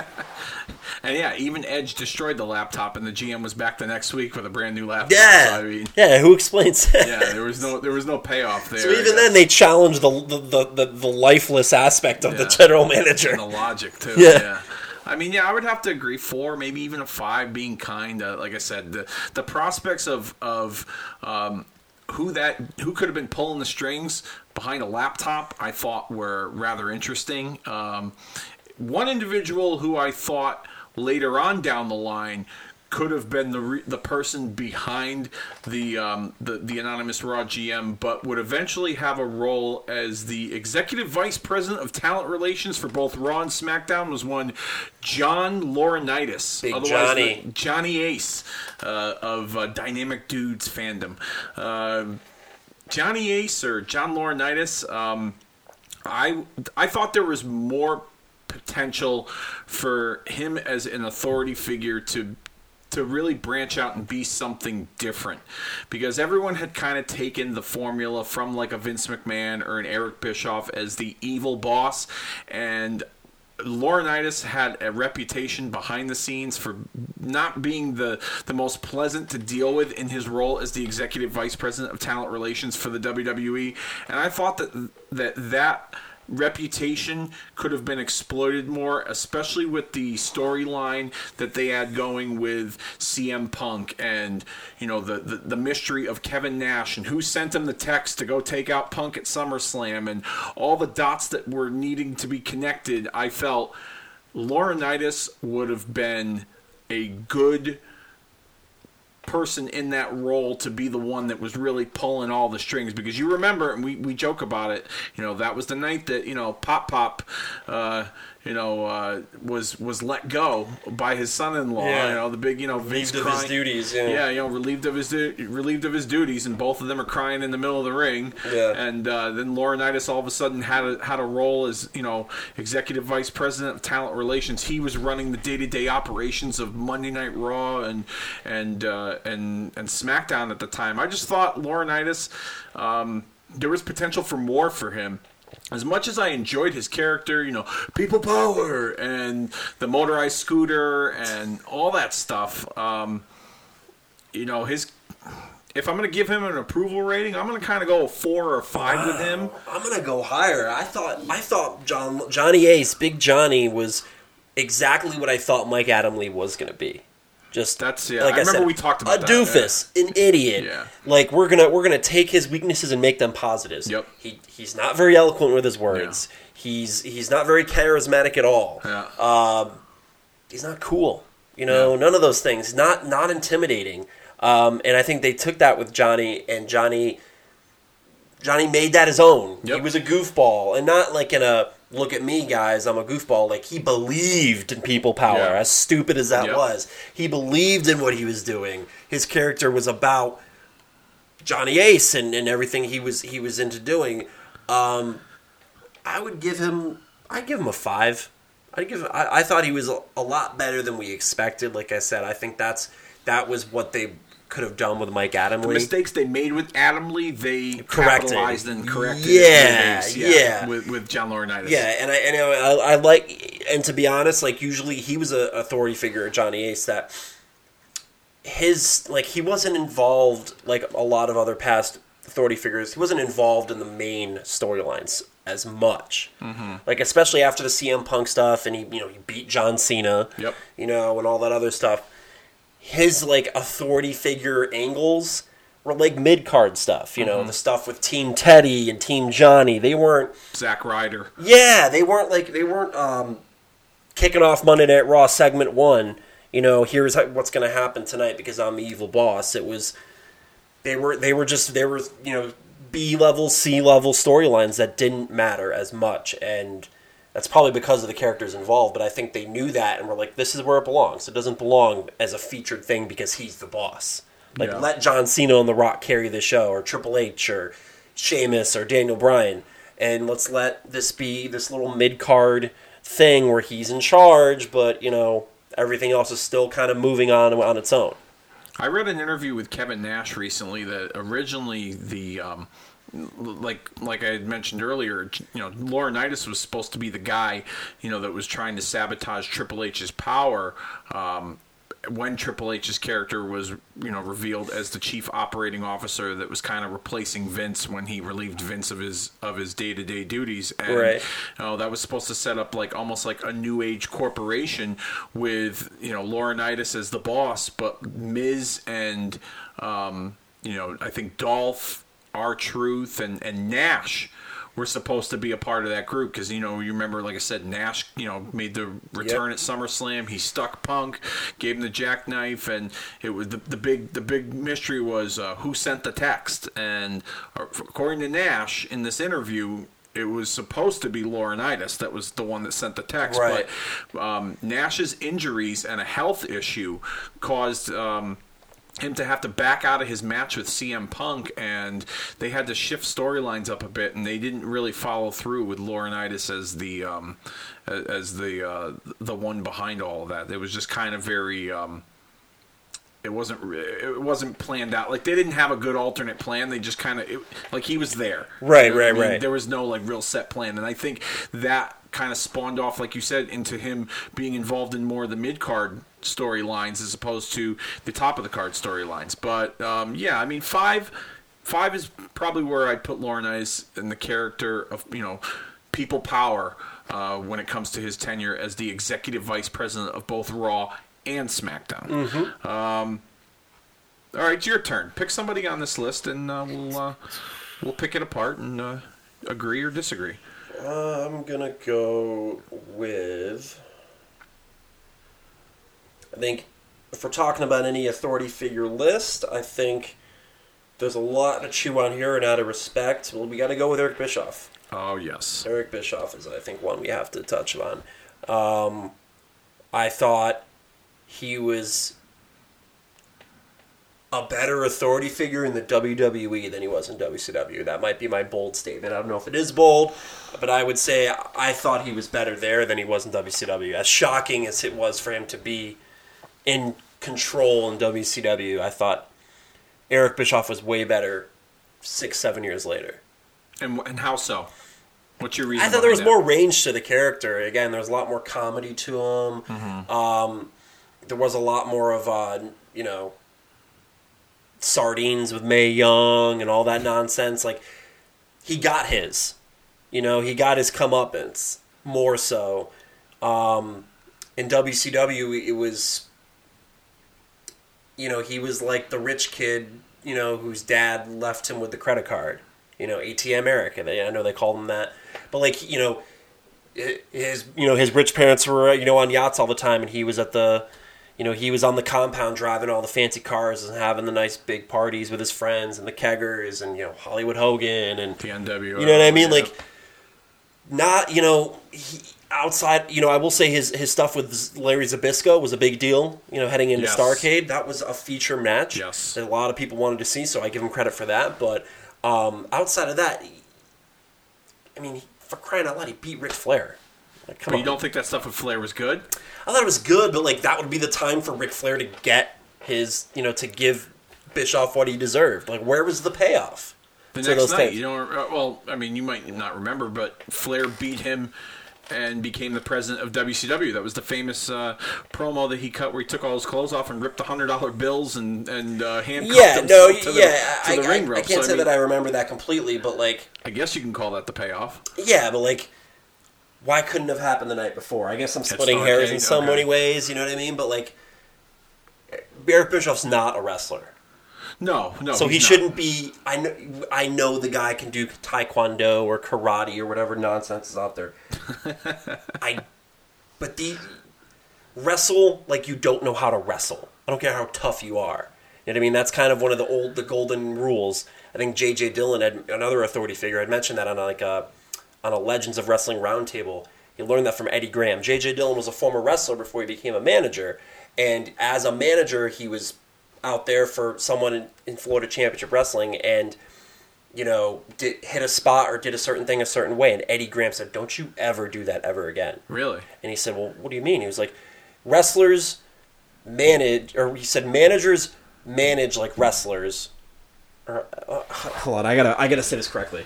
He he said that you manage like a wrestler and you wrestle like a manager. Interesting. You know, and, and Bobby Heenan was exemplified that too. Yeah. And that you could sit there and call the plays from the apron like you know how to do it Yep. and you would be right. That's why you're such a great manager. Yeah. But when it comes time to taping up your fist and going out there and having a match, you're not a wrestler. You know what I mean? So I thought Eric Bischoff defied those rules a little bit. I can I can get behind that theory and that logic um, because I think it, it, it presents itself um, uh, a- good presentation, but at the same time, um, there's also the the the thought and the idea of the you kind of brought it up with Bischoff, like the the rich kid who mom and dad left the credit card, very full of himself, um, thinks his shit doesn't th- stink. Um, the delusional factor of thinking that he's tough even though he's not tough. And i think that's what they i think even though they didn't come out and say it in so many words i think that's what they tried to accomplish with bischoff in that he's so cocky he's so full of himself he thinks he can beat Ric flair he thinks he can beat larry zbyszko. And it doesn't come across like he's athletically gifted to do so but in his mind this, Yeah, that's true. I'll and- give you that. And J.J. Dillon did the same thing in preparation for the first War Games. The Horsemen put him on TV and had him wrestle a couple of enhancement talents, and J.J. looked like he was Tully Blanchard in there, you know, beating guys pillar to post. But the perception that they were trying to um, they were trying to deliver to you as a viewer on this on the television screen was that you know JJ was preparing himself for war even though he isn't as skilled and as gifted as the other four horsemen um, it was sort of looked at as very laughable but in a way that's going to get him the heat that he needs to go into that match Yeah. so I think that's what they were I'm just playing devil's advocate here I don't That's, know for sure no, I think I think you're right in many ways. I think that's what they were trying to accomplish with Bischoff in the sense Yeah, I think you're right in many ways, but I definitely sense, and maybe this is just kind of the the overall perception that people have about WCW and all the contr- you know the, the decisions made there, but mm-hmm. There was really never a real like a real payoff to Eric Bischoff as an authority figure, and I feel like all the talk you've put in now you got to back it up. And while he, yeah, he, you know, the stuff with Larry Zbyszko was good, but again, Ric Flair, like, I don't know. I just felt like it wasn't. There's sometimes when things there needs to be like a definitive end to a character, and Yeah. that I feel like is a good time. Not that he needed to be killed off, but like, all right, you've maxed out a little bit. Take a back seat. I, I, I mean, you know, WCW was always known for a lot of their inconsistency in storytelling, and I try to rationalize some of the creative decisions that they've made over the years because I liked a lot of WCW stuff. Um, I will say I do agree with you that I think Bischoff's character as an authority figure that like that needed to there needed to be some finality to that character. Um, you know, we just kind of briefly mentioned it. He beat Flair, but then the next night Flair challenges him for control of the company, and Flair beats him. And the stipulation was Flair would be WCW president, I think, for like 30 or 90 days or something like that. And Bischoff was going to work for him. So he made Bischoff mop the floors. He made Bischoff drive him in his limo. He made Bischoff the commentator. The famous, the, one of my favorite moments. Um, during the finger poke of doom, and I know it's not a lot of people's favorite moments, one of my guilty pleasures was the entire evening on Nitro in that three hours. Flair forced Bischoff to sit in commentary and do his job as a commentator, and Bischoff didn't say one word the entire night until the NWO reunited and they pulled the wool over Goldberg's eyes, and Bischoff wouldn't Yeah. shut the fuck up Yeah. after that, and he was doing the sound effects of the of the the, the stun gun, the cattle prod to Goldberg, you know, and the and the spray paint noise like over, you know, when they were spray painting Goldberg, like that stuff was funny. And then Bischoff, like I said, Flair became president long term. And Bischoff's character just kind of faded away. And then I remember in like the spring and summer of '99, um, Bischoff came back, and it wasn't really mentioned what his role was other than he had an office position with WCW and then he just started doing commentary with like Schiavone and Bobby Heenan on Nitro and there was no real like explanation. Like, a few months prior like you and the NWO tried to end Ric Flair's life. Yeah. and now you know you're back on commentary like and you aren't the president anymore. What are you doing here? Why are you here? Mm, sort Yeah. of thing like so they I think that, like you said, there needed to be an end to him as the boss, and they didn't. They didn't execute that very well. Yeah. If they thought they did, Yeah, like he as the bully or the you know the the the shit talker to the bully, you know, the bully being the NWO. You know, he's that little runt, that little pipsqueak, kind Yeah. of just chirping up, chirping up. Yep. Like there's a time for him to take his beating and then to go home. Yeah, You know what I mean? You know, if we're, if we're going to simplify the, the, the analogy. Um, and I don't think we ever got that. So, but, and I think that's, again, all things equal compared to, like I said, his WWF run. I think that would be the negative compared to his WWF run, or WWE run, excuse me. Um, but with that being said, though, I thought, you know, he was in many ways the original heel authority Yeah, figure. You he was. You know, he talks about it to this day, but a lot of what was done with Vince McMahon, Mr. McMahon, was taken elements of it from Eric Bischoff, Yeah. and it, you can't ignore that in history as what happens even to this day. yeah, So for that, I'm gonna put Eric Bischoff as a as an authority figure.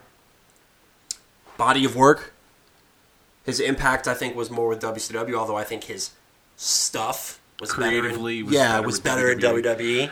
I think overall body of work, top to bottom, I'm gonna give him an eight point five. that's interesting. I'm gonna Okay. give him an 8.5. I, I, I, I'm. I don't want to take away or discredit his run in TNA. I know that you know a lot of people probably have forgotten about it, but his reputation behind the scenes um, was something that, similar to what I discussed with Vince Russo, was portrayed on camera when him and Hulk Hogan were the like the.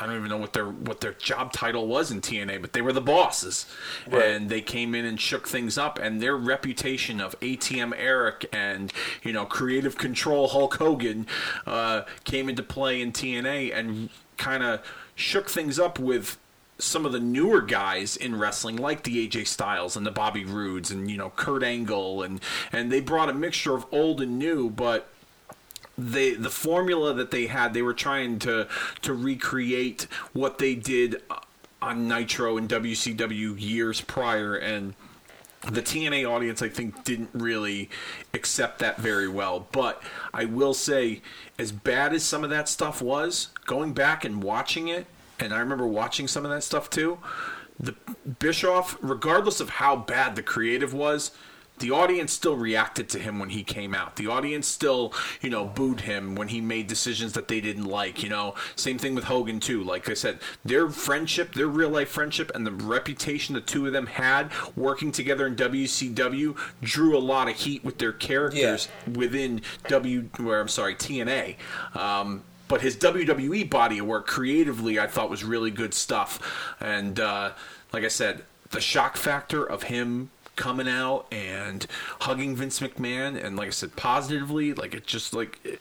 Creatively it was a shot in the arm to the product that definitely needed it at that time and in my opinion i was really disappointed in the i know you said that his character needed in some closure in wcw as the boss but i felt like in wwe that three year run like i thought it was I thought he could have gone a little bit longer. I thought that there could have been more done with his character. Maybe as a manager, maybe they moved him over to SmackDown or something. He was the Raw GM at the time, but I mean, I, I, I, dug Bischoff. I'm a Bischoff guy.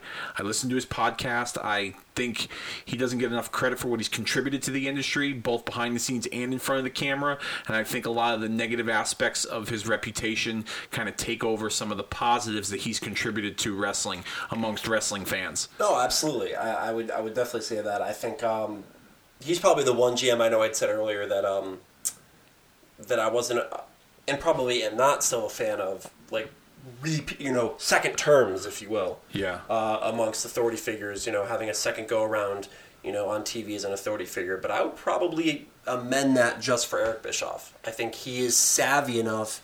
And again, I listen to his podcast too. You know, I, I've been a, you know, I think he's his contributions to the business have been in, invaluable. I think he's savvy enough to navigate and execute um, an authority figure in 2018 that would fit and be and be done well. Yeah. So you know, if you're asking me a guy who I think could do it again and do it well, whether it's 20 years ago or today, I think Eric Bischoff is probably at the top of that list of guys that I would I would ask I would call back. I think sure. I, I think that statement rings true um, on a number of levels, and one of the reasons why I think he could make a uh, a positive contribution as a, a wrestling authority figure on today's television is uh, if you go back to the the Raw 25th anniversary special earlier this year from the Barclays Center in Brooklyn, uh, when they did that roll call of all the prior general managers, authority figures on the stage, Bischoff got probably arguably the the loudest reaction Yep. maybe next to Daniel Bryan when it came to all those guys that had assumed that role on Monday Night Raw over the years. And I think that's a testament to what he contributed as a character, as well as the audience's respect for um, him as the performer. Definitely, yeah, and I think his role in, in the business today is to kind of be that reminder of while we are very desensitized to a product like WWE's, and I don't mean that in a bad way. It's just it's Coca Cola, you know what I mean? It is what it is. Um, he gets the he he respectfully inserts that reminder that you know what there's a different way of doing things. It could have been different. Um, and here's why. Here's how I contributed to what you see today. And you know what? That's a guy that could be very valuable to a wrestling company to this day. I think you know, not necessarily in a in a carte blanche manner, but in a very creative advisory role. Um, because I think he's he could certainly be that sounding board for a Vince McMahon. That's a great idea, Vince. But what about this? Yeah. You know what I mean? You know, he had an entire formula that was literally operating under the, uh, you know, under opposition to WWF. Um, so in that sense, he knows how to think in that way. I think he would be a great value to to the to the WWE for sure. More so than he would be outside, where he could potentially recreate things that he's already done. Interesting, very, very interesting. Um, I do want to shift the conversation just a little bit to some of these names on the list. We don't have to give them official uh, kicking out it to approval ratings, but these are some of the individuals on this list that I feel um, were very uh, underwhelming in the role as an authority figure. Some that were just very not very memorable, uh, and I'll go through a few of them right now. Ernest the Cat Miller was the commissioner of WCW at one point during the New Blood Millionaires Club storyline. As as funny as his character was. Um, I just didn't really buy him as the commissioner. Um, I don't know what's your take on Ernest the Cat Miller. I remember liking it, uh, or at least liking the prospect of it. Kind of like you know, anytime as a new person introduced, it's it's this optimism of change of pace, this reset of sorts. Um, and I always liked him. He was cool. He was smooth, um, and I thought that would have been a great you know place for a guy of his caliber to be.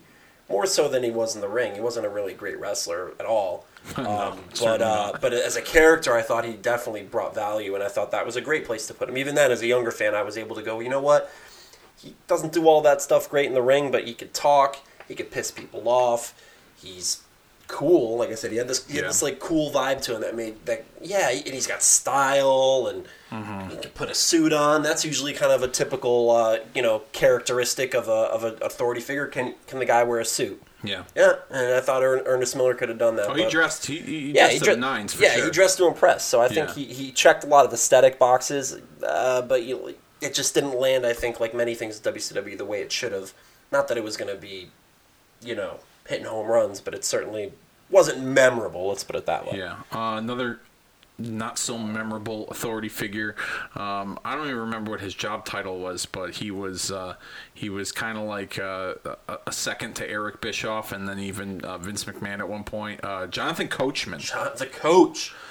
Um, Not impressed as the boss or the guy delivering the orders, I should say. yeah, I, I it was. I think it was meant to just be like a doofusy character for a heel Bischoff or McMahon to play off of. Mm-hmm. You know what I mean? And he's certainly in the way of get you know, taking the beat down or taking whatever punishment was handed his way en route to a Bischoff or a McMahon. You think about Steve Austin, DX, kind of they had as silly as it's going to sound, they had to go through Jonathan Coachman first in some way, whether it was storming storming the office and, and beating him up, or you know, you know, throwing him out of the ring or whatever. But you know, Jonathan Coachman played that role, and I thought he was, I thought it was it was a nice little armchair, little, little side cart. You know, if there's a little motorcycle, he's in the side cart while Vince or Eric Bischoff is is, is, is, is steering the wheel. Okay, uh, another person who seconded Eric Bischoff in uh, in uh, WWE when he was Raw General Manager was uh, Chief Morley, Yeah, I, I, I I'm gonna sound. You can the insert former Val Venis. for those Yeah, who want to wear. and I loved Val Venis, so I just didn't. Yeah, I didn't buy it so starkly and so, so just.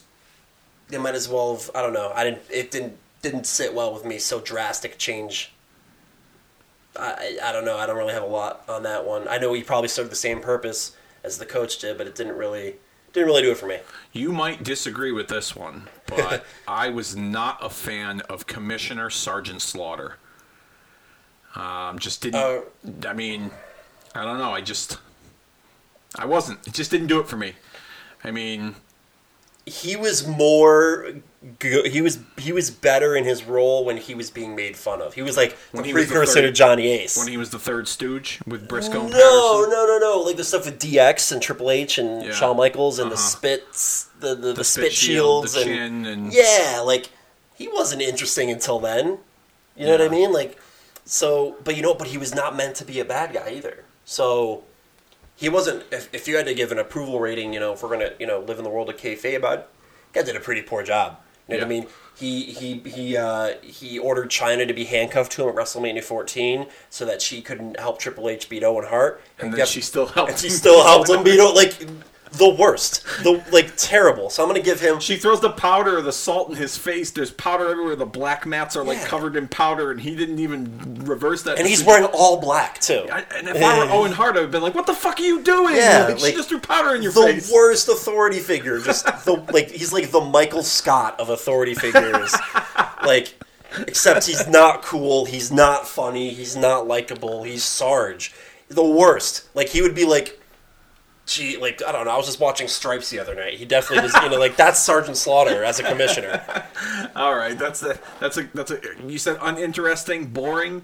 Yeah, I'm How gonna give him a two. That's my about, that's uh, my approval rating for Sergeant Slaughter. How about Nick Bockwinkel in WCW? Um This was th- this was during a time period where um, I, I forget how long. I think Bockwinkel's character on television was in power for maybe about a year or two. Like Um, around the, the time Hogan got there, right? Yeah, like before Hogan, he Yeah. definitely was uh, the, the the figurehead boss before Hogan got there. Kind of had a Jack Tunney kind of vibe where he was there for the important decisions, but um, some of the decisions that his character made were you know really made you scratch your head. Like, all right, for instance, and we're gonna cover this down the line on a future episode of Kicking Out at Two, but at Spring Stampede 1994 it was Vader going up against the boss, who was known as the big boss man, Ray Traylor. Okay, that's what he was referred to as in WCW. They didn't want to call him Big Bubba. No, th- or yeah, because he was Big Bubba previously before his Big. Boss Man run, and after, yeah, exactly.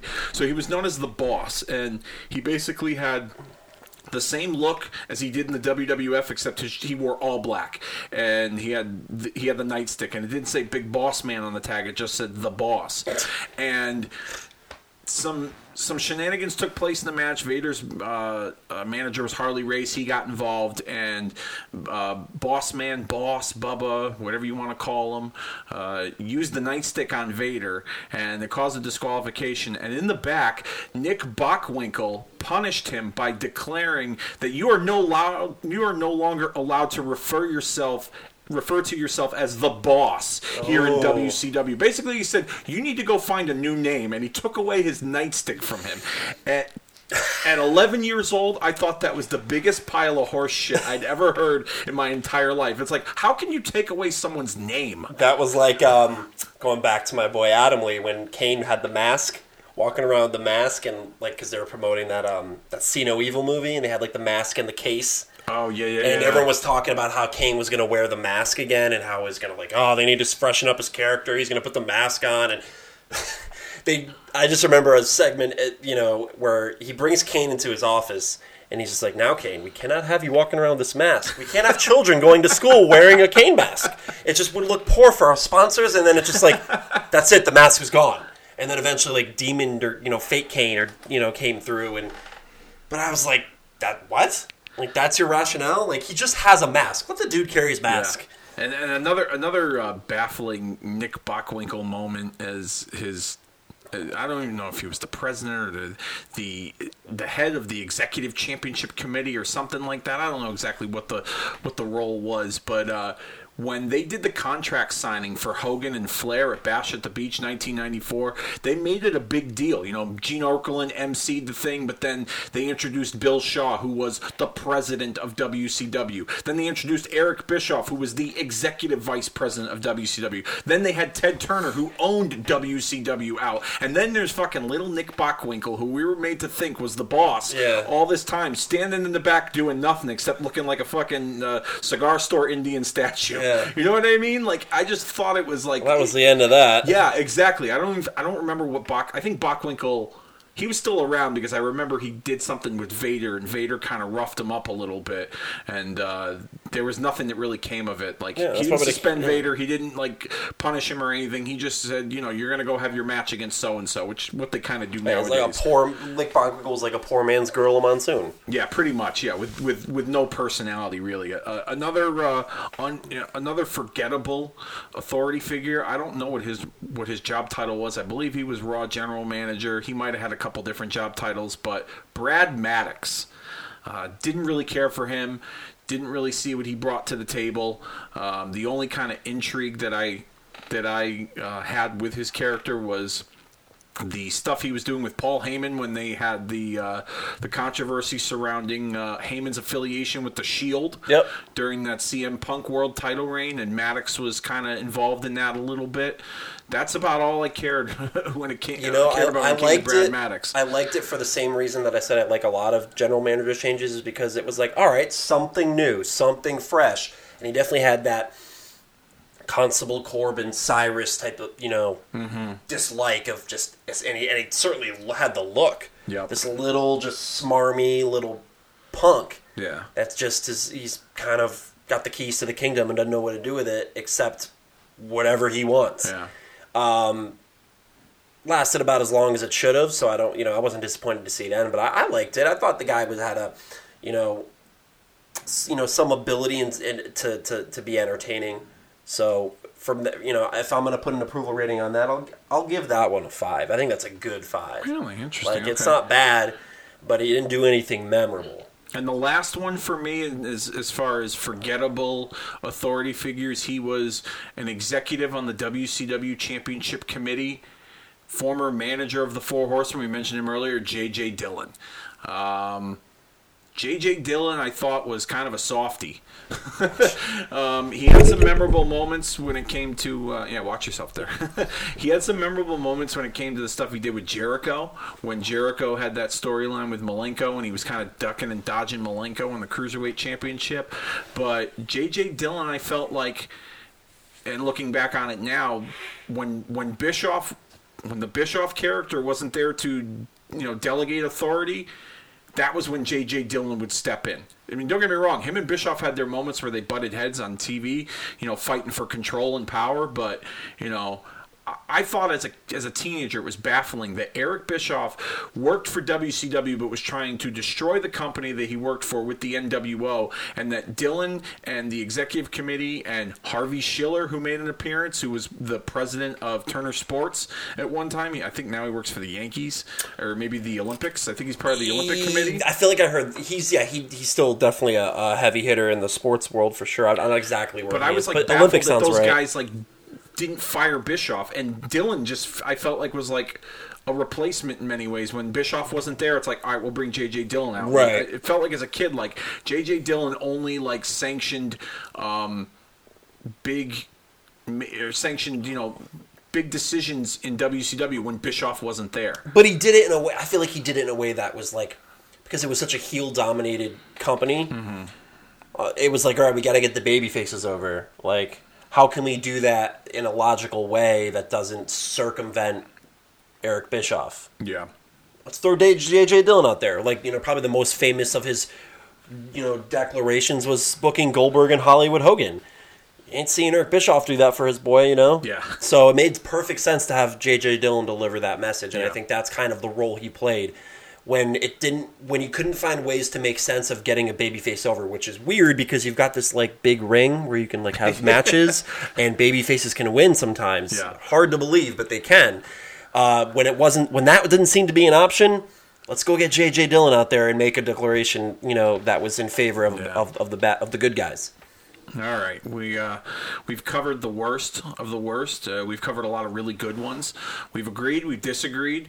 Um, let's round this out here with a few more uh, before we, we, we, we go home, as they say in the business. Uh, Nature Boy Ric Flair. Uh, he was the president of World Championship Wrestling. I mentioned earlier he defeated Eric Bischoff the night after Starcade, and then eventually became the full-time president.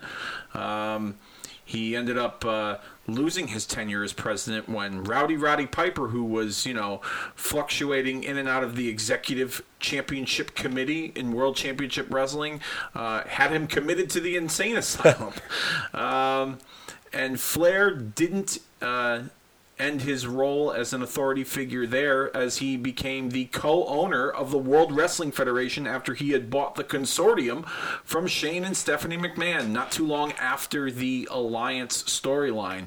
Um, talk to me a little bit about Ric Flair as the as an authority figure in wrestling history. I always felt like he was like in transition all the time. I would compare him and, and the brief authority run that Hulk Hogan had with TNA. Like he was always doing something to get to somewhere.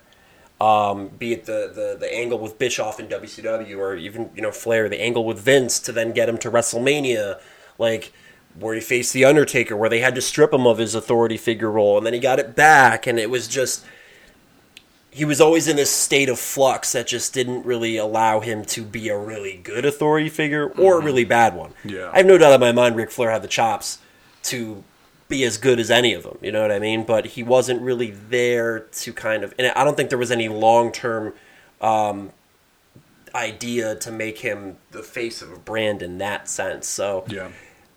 I think, you know, if I'm giving an approval, I'm giving him a five only because he didn't do enough and he didn't do any, you know, good or bad. Yeah. He was, he was, I would say He's he was large. Yeah, yeah. And, and, you know, and again, like, I, I don't think once you realized how good he was as a general manager or as an authority figure, at least, you know, enter, how entertaining he was, then you didn't want him to be a general manager. You didn't No. want him to be a president. You wanted to move on to be one of the greats in the ring and, and you know, be Slick Rick. So, yeah, I, I think he just he didn't do enough good or bad to be really anything memorable. So I'm giving him a five.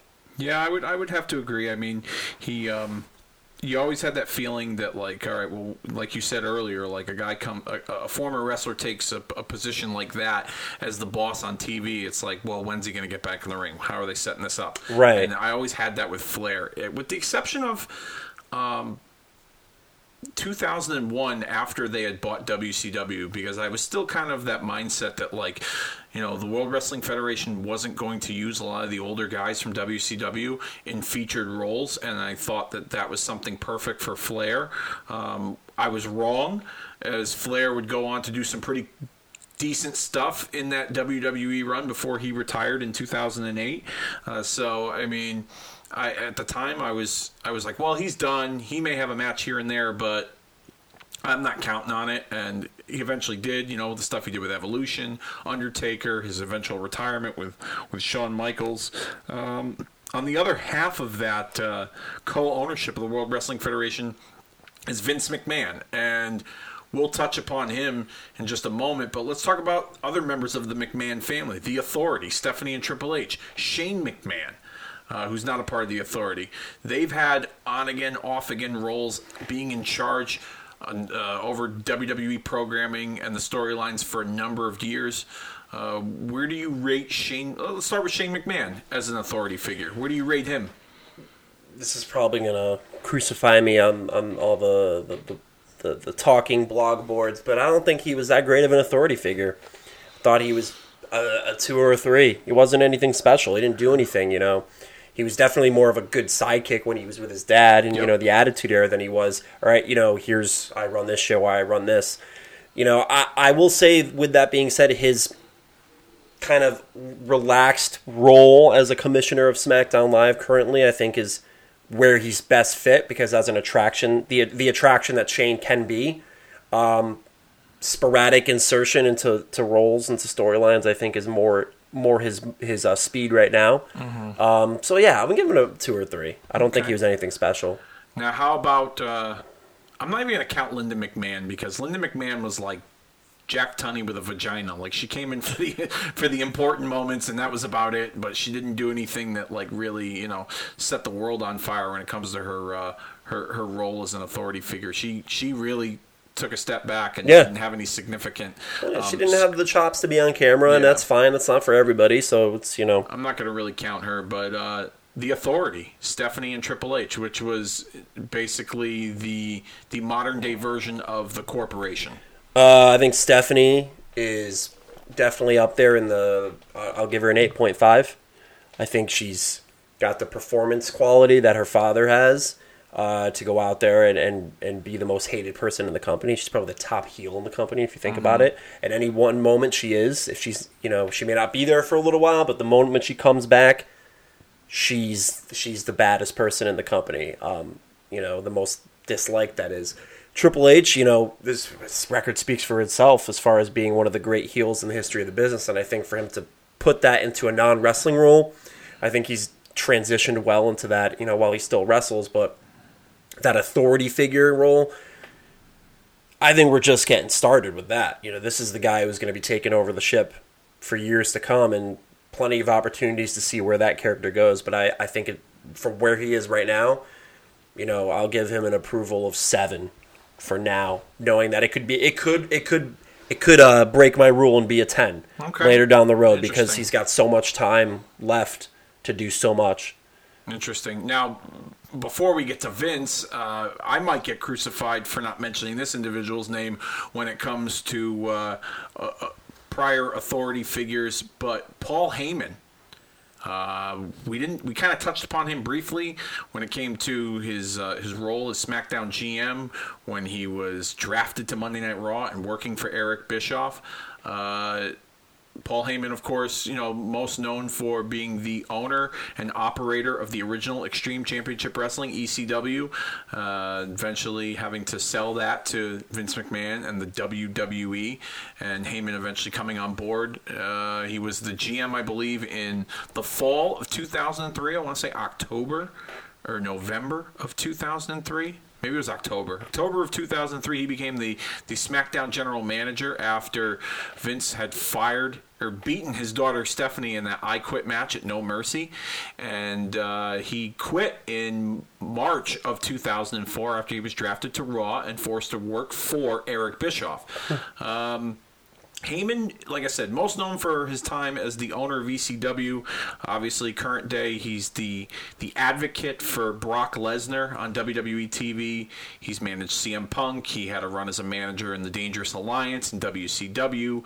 Um, Heyman, even though like, even though his run as SmackDown GM was short, uh, I I I don't know. I, I, I dig Paul Heyman. So, like in any kind of role, whether he's a commentator, a manager, or a, a general manager, or an authority figure, I feel like he excels in all of those. I'm not saying that he's God's gift to wrestling, and I know that's going to put me on the, the, the crucifixion when it comes to all the marks the, on the message board. But talk to me a little bit about Paul Heyman as the SmackDown general manager and as an authority figure. Was it was was his time as a SmackDown GM enough, or was there more to be exposed with him as the No, boss? I think it was definitely enough. I thought he did well. Um, I think I think his speed is more being an advocate or a manager. Even I think uh, you know if we had to rank his best roles, I think you put him as a manager number one. I think he's uber talented on commentary number two, and I think his authority figure role is the less of the three. Um, very good, um, just not as good as the other roles, and I think he he definitely got out of it what I think he could have. I don't think he. Uh, I don't think he held back on anything. I think that's you could always revisit it and be you know out of the out of, for the sake of freshness, but. I'm not. I'm not knocking down the door to see Paul Heyman run Raw or SmackDown or anything like that anytime soon. You know, he's he's he in himself is an attraction. So you know, Paul Heyman every week probably isn't the Paul Heyman we all want to see. Yeah, uh, like I said, I was I was really um, chomping at the bit of the prospects of, of him having to be like Bischoff's sidekick or like working for Bischoff at that time. Um, in 2004, and uh, ironically enough, like so, his character quits, and they had to name Kurt Angle the GM of SmackDown. But then, a few weeks later, they write off Kurt Angle's character when Big Show throws him off the ledge. Oh, yeah. And then Paul Heyman was like the GM for one night. it was like, what? Where's the logic in that? He just quit. Like, why are you going to bring him back for a night? But Yeah. uh, Well, they got to find use while he's collecting his severance or something, right? Or maybe he wasn't getting a severance; he quit. Who knows? Yeah. Ironclad contract, right? all right. And now we've reached the. Um, the- I wouldn't say we saved the best for last, but certainly probably the most talked about authority figure in wrestling history, and that's the the guy who still runs the guy who still runs the ship in the WWE, and that's Vince McMahon. Um, Man, the one guy who you know um, you know, like we said bischoff really created the formula of the the the evil boss but vince i would say like he perfected the recipe he's the one that really uh he, he- he's the one that, that that finished writing the book on it Yeah, um, you're not going to get any disagreement from me out of this. I think you know he was one half of what we can both say is probably the greatest rivalry in the history of, you know, at least the WWE, if not sports entertainment as a whole. You know, with with Steve Austin, and, and that had everything to do with his dominant heel authority figure role. Um, you know, everyone talks about oh, everybody wants to punch their boss in the face, and everybody wants to flip their boss off. Well, that boss was Vince McMahon. So without a doubt, I think um, you know I'm putting him in the 9.5 area. I'm putting him pretty up there because, like you said, he perfected what Bischoff kind of scratched the surface on. Um, and to this day, when Vince McMahon makes his presence known, the ground shakes. so it's and that that is there that is so many meanings to it that it just regardless of how you want to shake it, it, it something's gonna happen when Vince McMahon, you know, and that and that no chance theme music barrels through the arena. Vince McMahon is is probably I would say maybe the, the greatest authority figure of all time because he can be the authority figure yesterday, today, will probably be alive in 10 years. He could be the authority figure in 10 years, and he will know how to put pull it off and execute it in a way that makes you either love him or hate him. I will give him this. I mean, we could talk about all his past accolades, but you, you make a great point there. He can come back and, and, and fill that role, and you know, it's like riding a bike again. You know. Yep. Um, he kind of did that a few years ago with with uh, Roman Reigns. Uh, Roman Reigns, as, as many of you fans know, is a, as they like to say in WWE, a polarizing figure, and and I hate that term, but um, he. Uh, they were trying to make him, uh, you know, the number one good guy, the hero, and they brought out the big guns. They brought Vince to do it. You know, you and I were in Boston that night for Mm-hmm. TLC when the match started. He was main eventing against Sheamus. And they were booing that match, They were yeah. booing that match. It was to the point where, if I could describe what it was like to be in the arena for that match, picture yourself sitting in a bar watching a sporting event on a television screen, and people are just talking amongst themselves as this event is going on. Yeah. That's what it felt like being in the arena when Roman Reigns and Sheamus were wrestling, and it was almost disrespectful to the performers that were trying to entertain all of us. But that's what it felt like. People were just kind of talking amongst themselves. You got your occasional oohs and ahs and boos and cheers, but for the most part, people weren't as invested into the match. And the end of that night rolls around. Roman Reigns loses. They bring out Triple H and Stephanie to to kind of intervene and get involved. And you see the Roman Reigns that, in my opinion, I feel needs to be more exploited, and that's that that badass that just takes shit from nobody and just beats people up. Less is more when it comes to him, mm-hmm. in my opinion. And I think that's what WWE is missing on, kind of giving him that Goldberg mystique in, in many Yeah. ways. And so Reigns just tore everybody up. He beat the shit out of Triple H. And that arena went from hating him 25 minutes prior to at the end of the night, everyone's chanting Roman, Roman, Roman. Like, But even more so, the following evening when he won the that's what I'm championship. Yeah. Yeah, he you know Vince McMahon inserted shoehorned his, himself into that that title match in Philadelphia where he was booed mercifully a, year, prior, at the Royal Rumble. and they're cheering for him. Yeah. Um, and then I think many people, myself included, you know, kind of were victims of the moment and said they did it. Yeah. They actually pulled it off, and you have Vince McMahon to thank for that. And I think one thing that I think Vince did that I like, I kind of complained about Bischoff not doing in WCW, and this is probably a part of the perfection of the role. That Vince McMahon more so than anybody in the business is not afraid to get his comeuppance. No. He's shaved, he's shaved his head. He's had shit poured on him. Yeah. He's had piss poured on Yeah. him. He's been blown up in limousines. Yeah. He's done it all because everybody knows that he's sending the fans home happy if he's getting what he gets coming to him. I will say that the one thing, uh, like you said, we all were like, "Wow, they did it! They got him over. They they they they turned him into you know the hero that they wanted him to be in Philadelphia of all places." But I think where they messed up following that was trying to go that McMahon Austin formula and doing some of the things that Vince McMahon did with someone like a Steve Austin. Like for instance, that was right around the time they were heading into the Royal Rumble, mm-hmm. and they did that whole, you know, R- Roman Reigns is gonna. I thought this was a cool idea. Roman Reigns defending the WWE Championship against 29 other guys. One in versus the Royal all. Rumble match. I thought that was cool, and I liked that idea, but there were certain elements in the build-up that I think kind of turned fans off, where you saw very similar. Um, Vince McMahon, Stone Cold Steve Austin kind of storytelling, like when Vince pulled the, the lottery tumbler out and every number was number one. Mm-hmm. Yeah, it was too blatant. Yeah. Like they just literally pulled the, they reopened the book and flipped it up a couple Yeah. hundred pages, and were like that. And I think that's where they lost the audience. And then, of course, we all know heading into that Royal Rumble, it was back to we hate Roman again. And I Yeah. think that was because of some of the, the creative decisions that they that they put themselves in. I think short term it worked, and Vince, like I said, he's a fucking genius at times. Um, I, I do think he's lost touch in, in many ways in, in later years, but at, in that moment, it worked. You know, the Mr. McMahon character getting Roman Reigns over in cities of, of like a like a Philadelphia in a, very rough northeast wrestling town. But um, the follow up after that, I just thought um, they they weren't you know trying to. They should have been trying to reinvent the wheel creatively. Right, they right, right. wanted to keep the the momentum going for Roman Reigns. Instead, everyone was like, "Jesus Christ, this is 1999 all over again," and Yeah. nobody wanted to see that anymore. Oh no, I opinion. agree. I agree. But- um, that's probably why I'd give him a nine point five. You know, he, he can't. You know, he was able to do it, but he couldn't harness it as long as I think we all would have hoped. But he still did it. You know, and that's why you know. Well, you you say he's out of touch, and I can't completely agree with you there. I think you know. Between In some ways, I'm not no, no, no, yeah, yeah, and that's a discussion for another time. Yeah. But you know, man, you know, just when you think, and he still has the knack for doing this, you know, as a character and as a as a juggernaut of a human.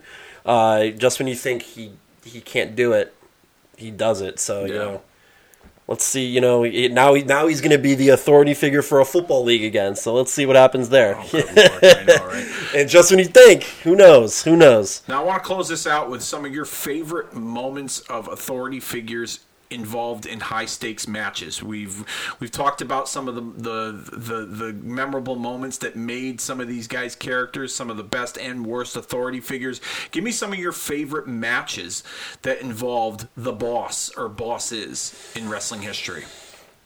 At the time, I was very jazzed up for WrestleMania 2000 and the McMahon in every corner thing. I know people shit on that today, but I thought that was really cool because there was a, a, a power struggle in the company with the McMahon Helmsley era and you know Linda and that steady hand that she was and the, and the young kid and Shane and obviously Vince the you know the patriarch. I thought that that was a cool um, match and a cool moment to kind of have them all involved in the main event.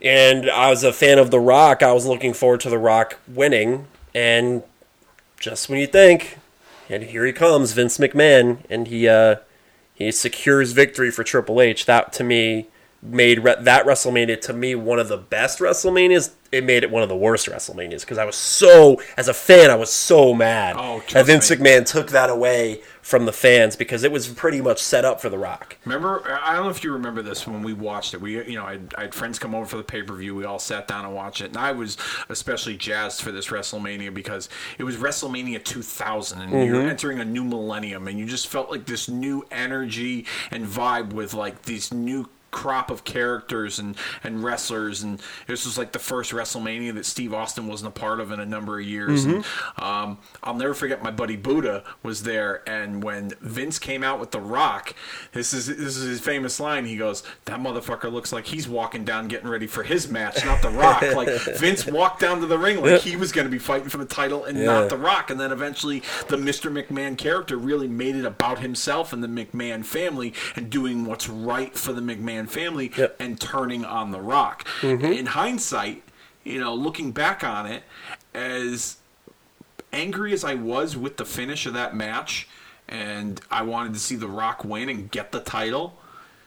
In 2018, to me, I'm rationalizing it as that kind of made sense. Vince, Yeah. Vince was Yeah. trying to keep the family together and Yep. doing what's right. And you know, all right, I'll I'll compromise and make it work with my son-in-law, Mm-hmm. even though you know he stole my daughter from me. You know what I mean? Like, Yeah, no, I would agree. I think I, I think my frustration was as a fan. Like Yeah. they again, I believed I was in. I was I was I was I was hooked. Yeah. and this was it. The Rock was going to win because you know, as even though Mick Foley was a, a, a guy people liked in that match, you knew what was going to happen, and you kind of knew that The Rock was well. You know, it's WrestleMania. You know, there was no heels that ever walked out as champion until this one. You know what I mean? So it was well, The Rock's going to win then. Yeah. So then, and just when you think boom, they, they they flipped the script, and I thought it was as a fan, I was just like, ah, no. yeah, Um, But yeah, I would say, and again, orchestrated by Vince.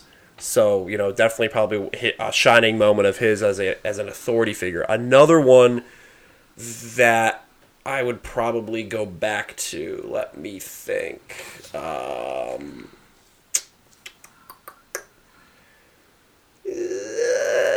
I'm gonna go.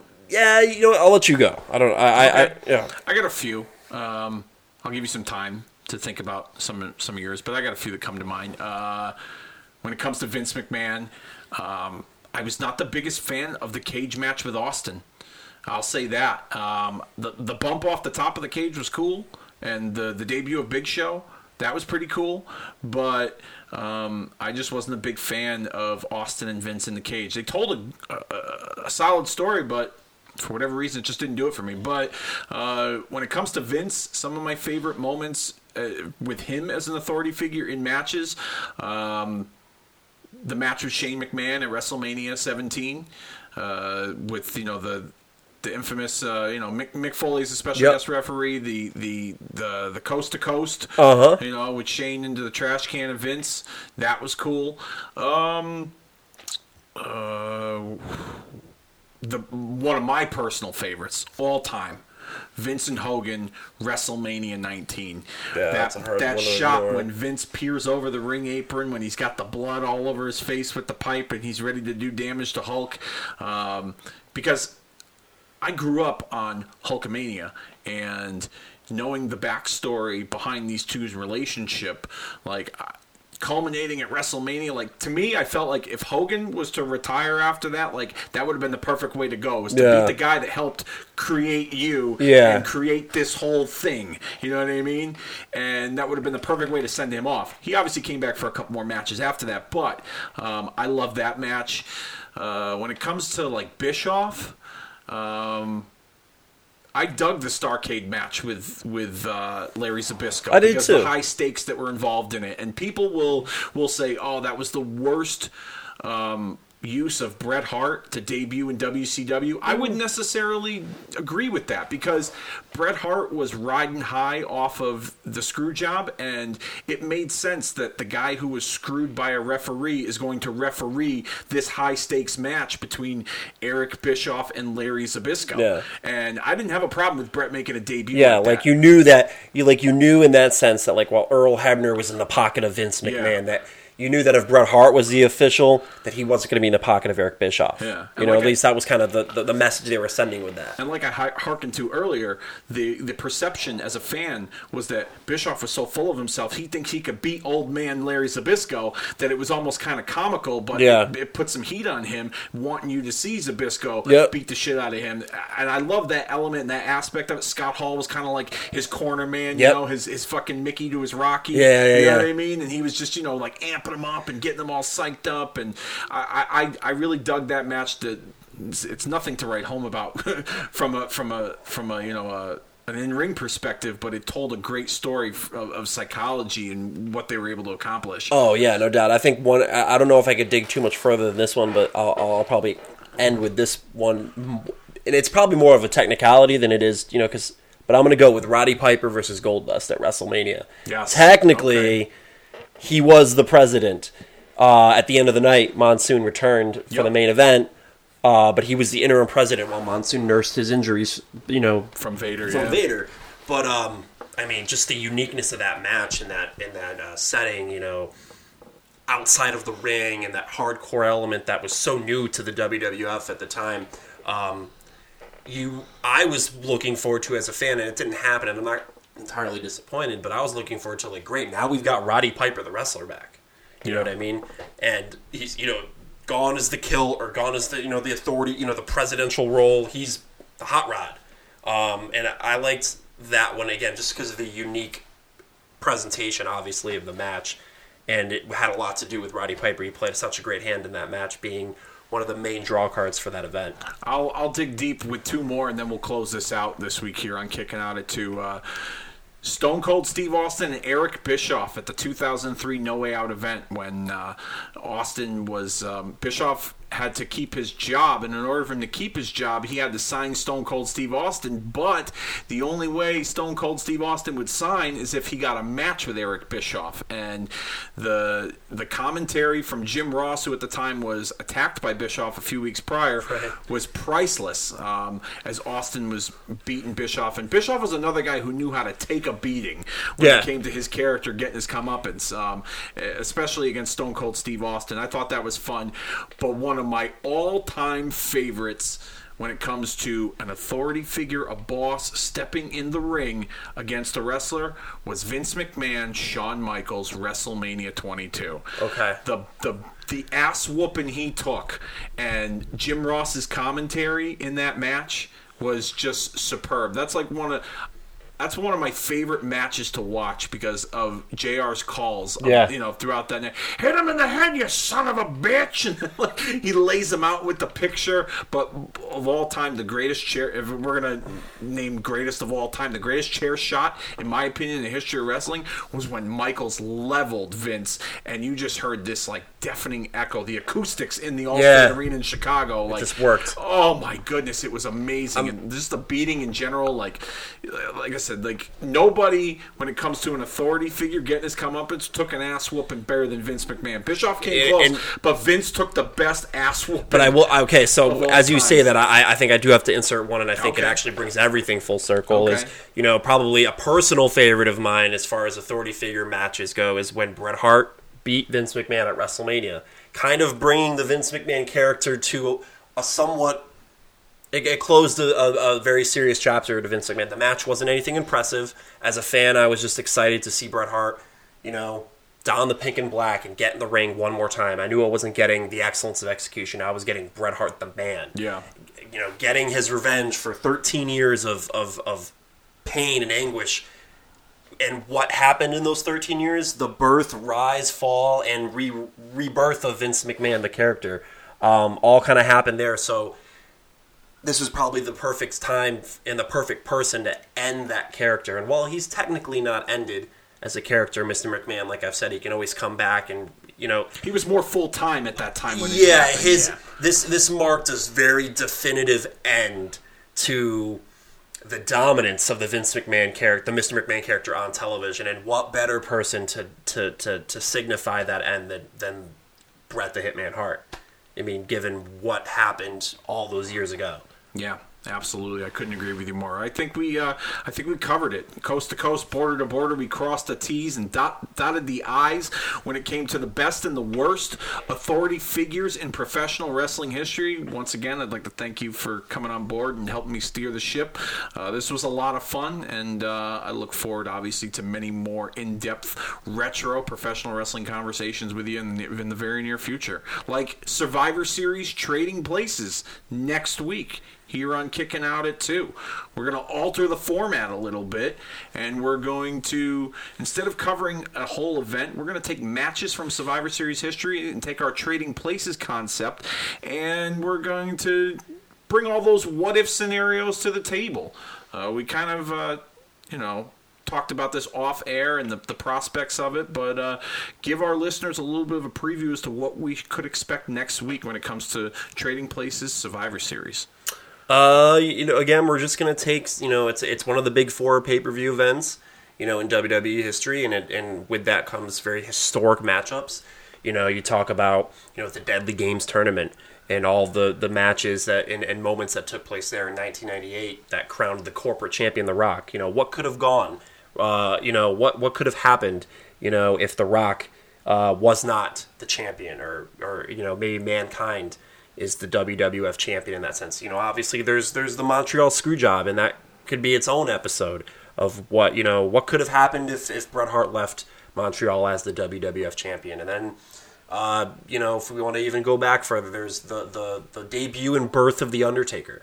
Um, you know, how could have that gone differently um, way back in 1990 in Hartford, Connecticut? So there is tons, there are tons of uh, historical moments that took place, you know, in WWE history that took place at Survivor Series. That, um, you know, what if?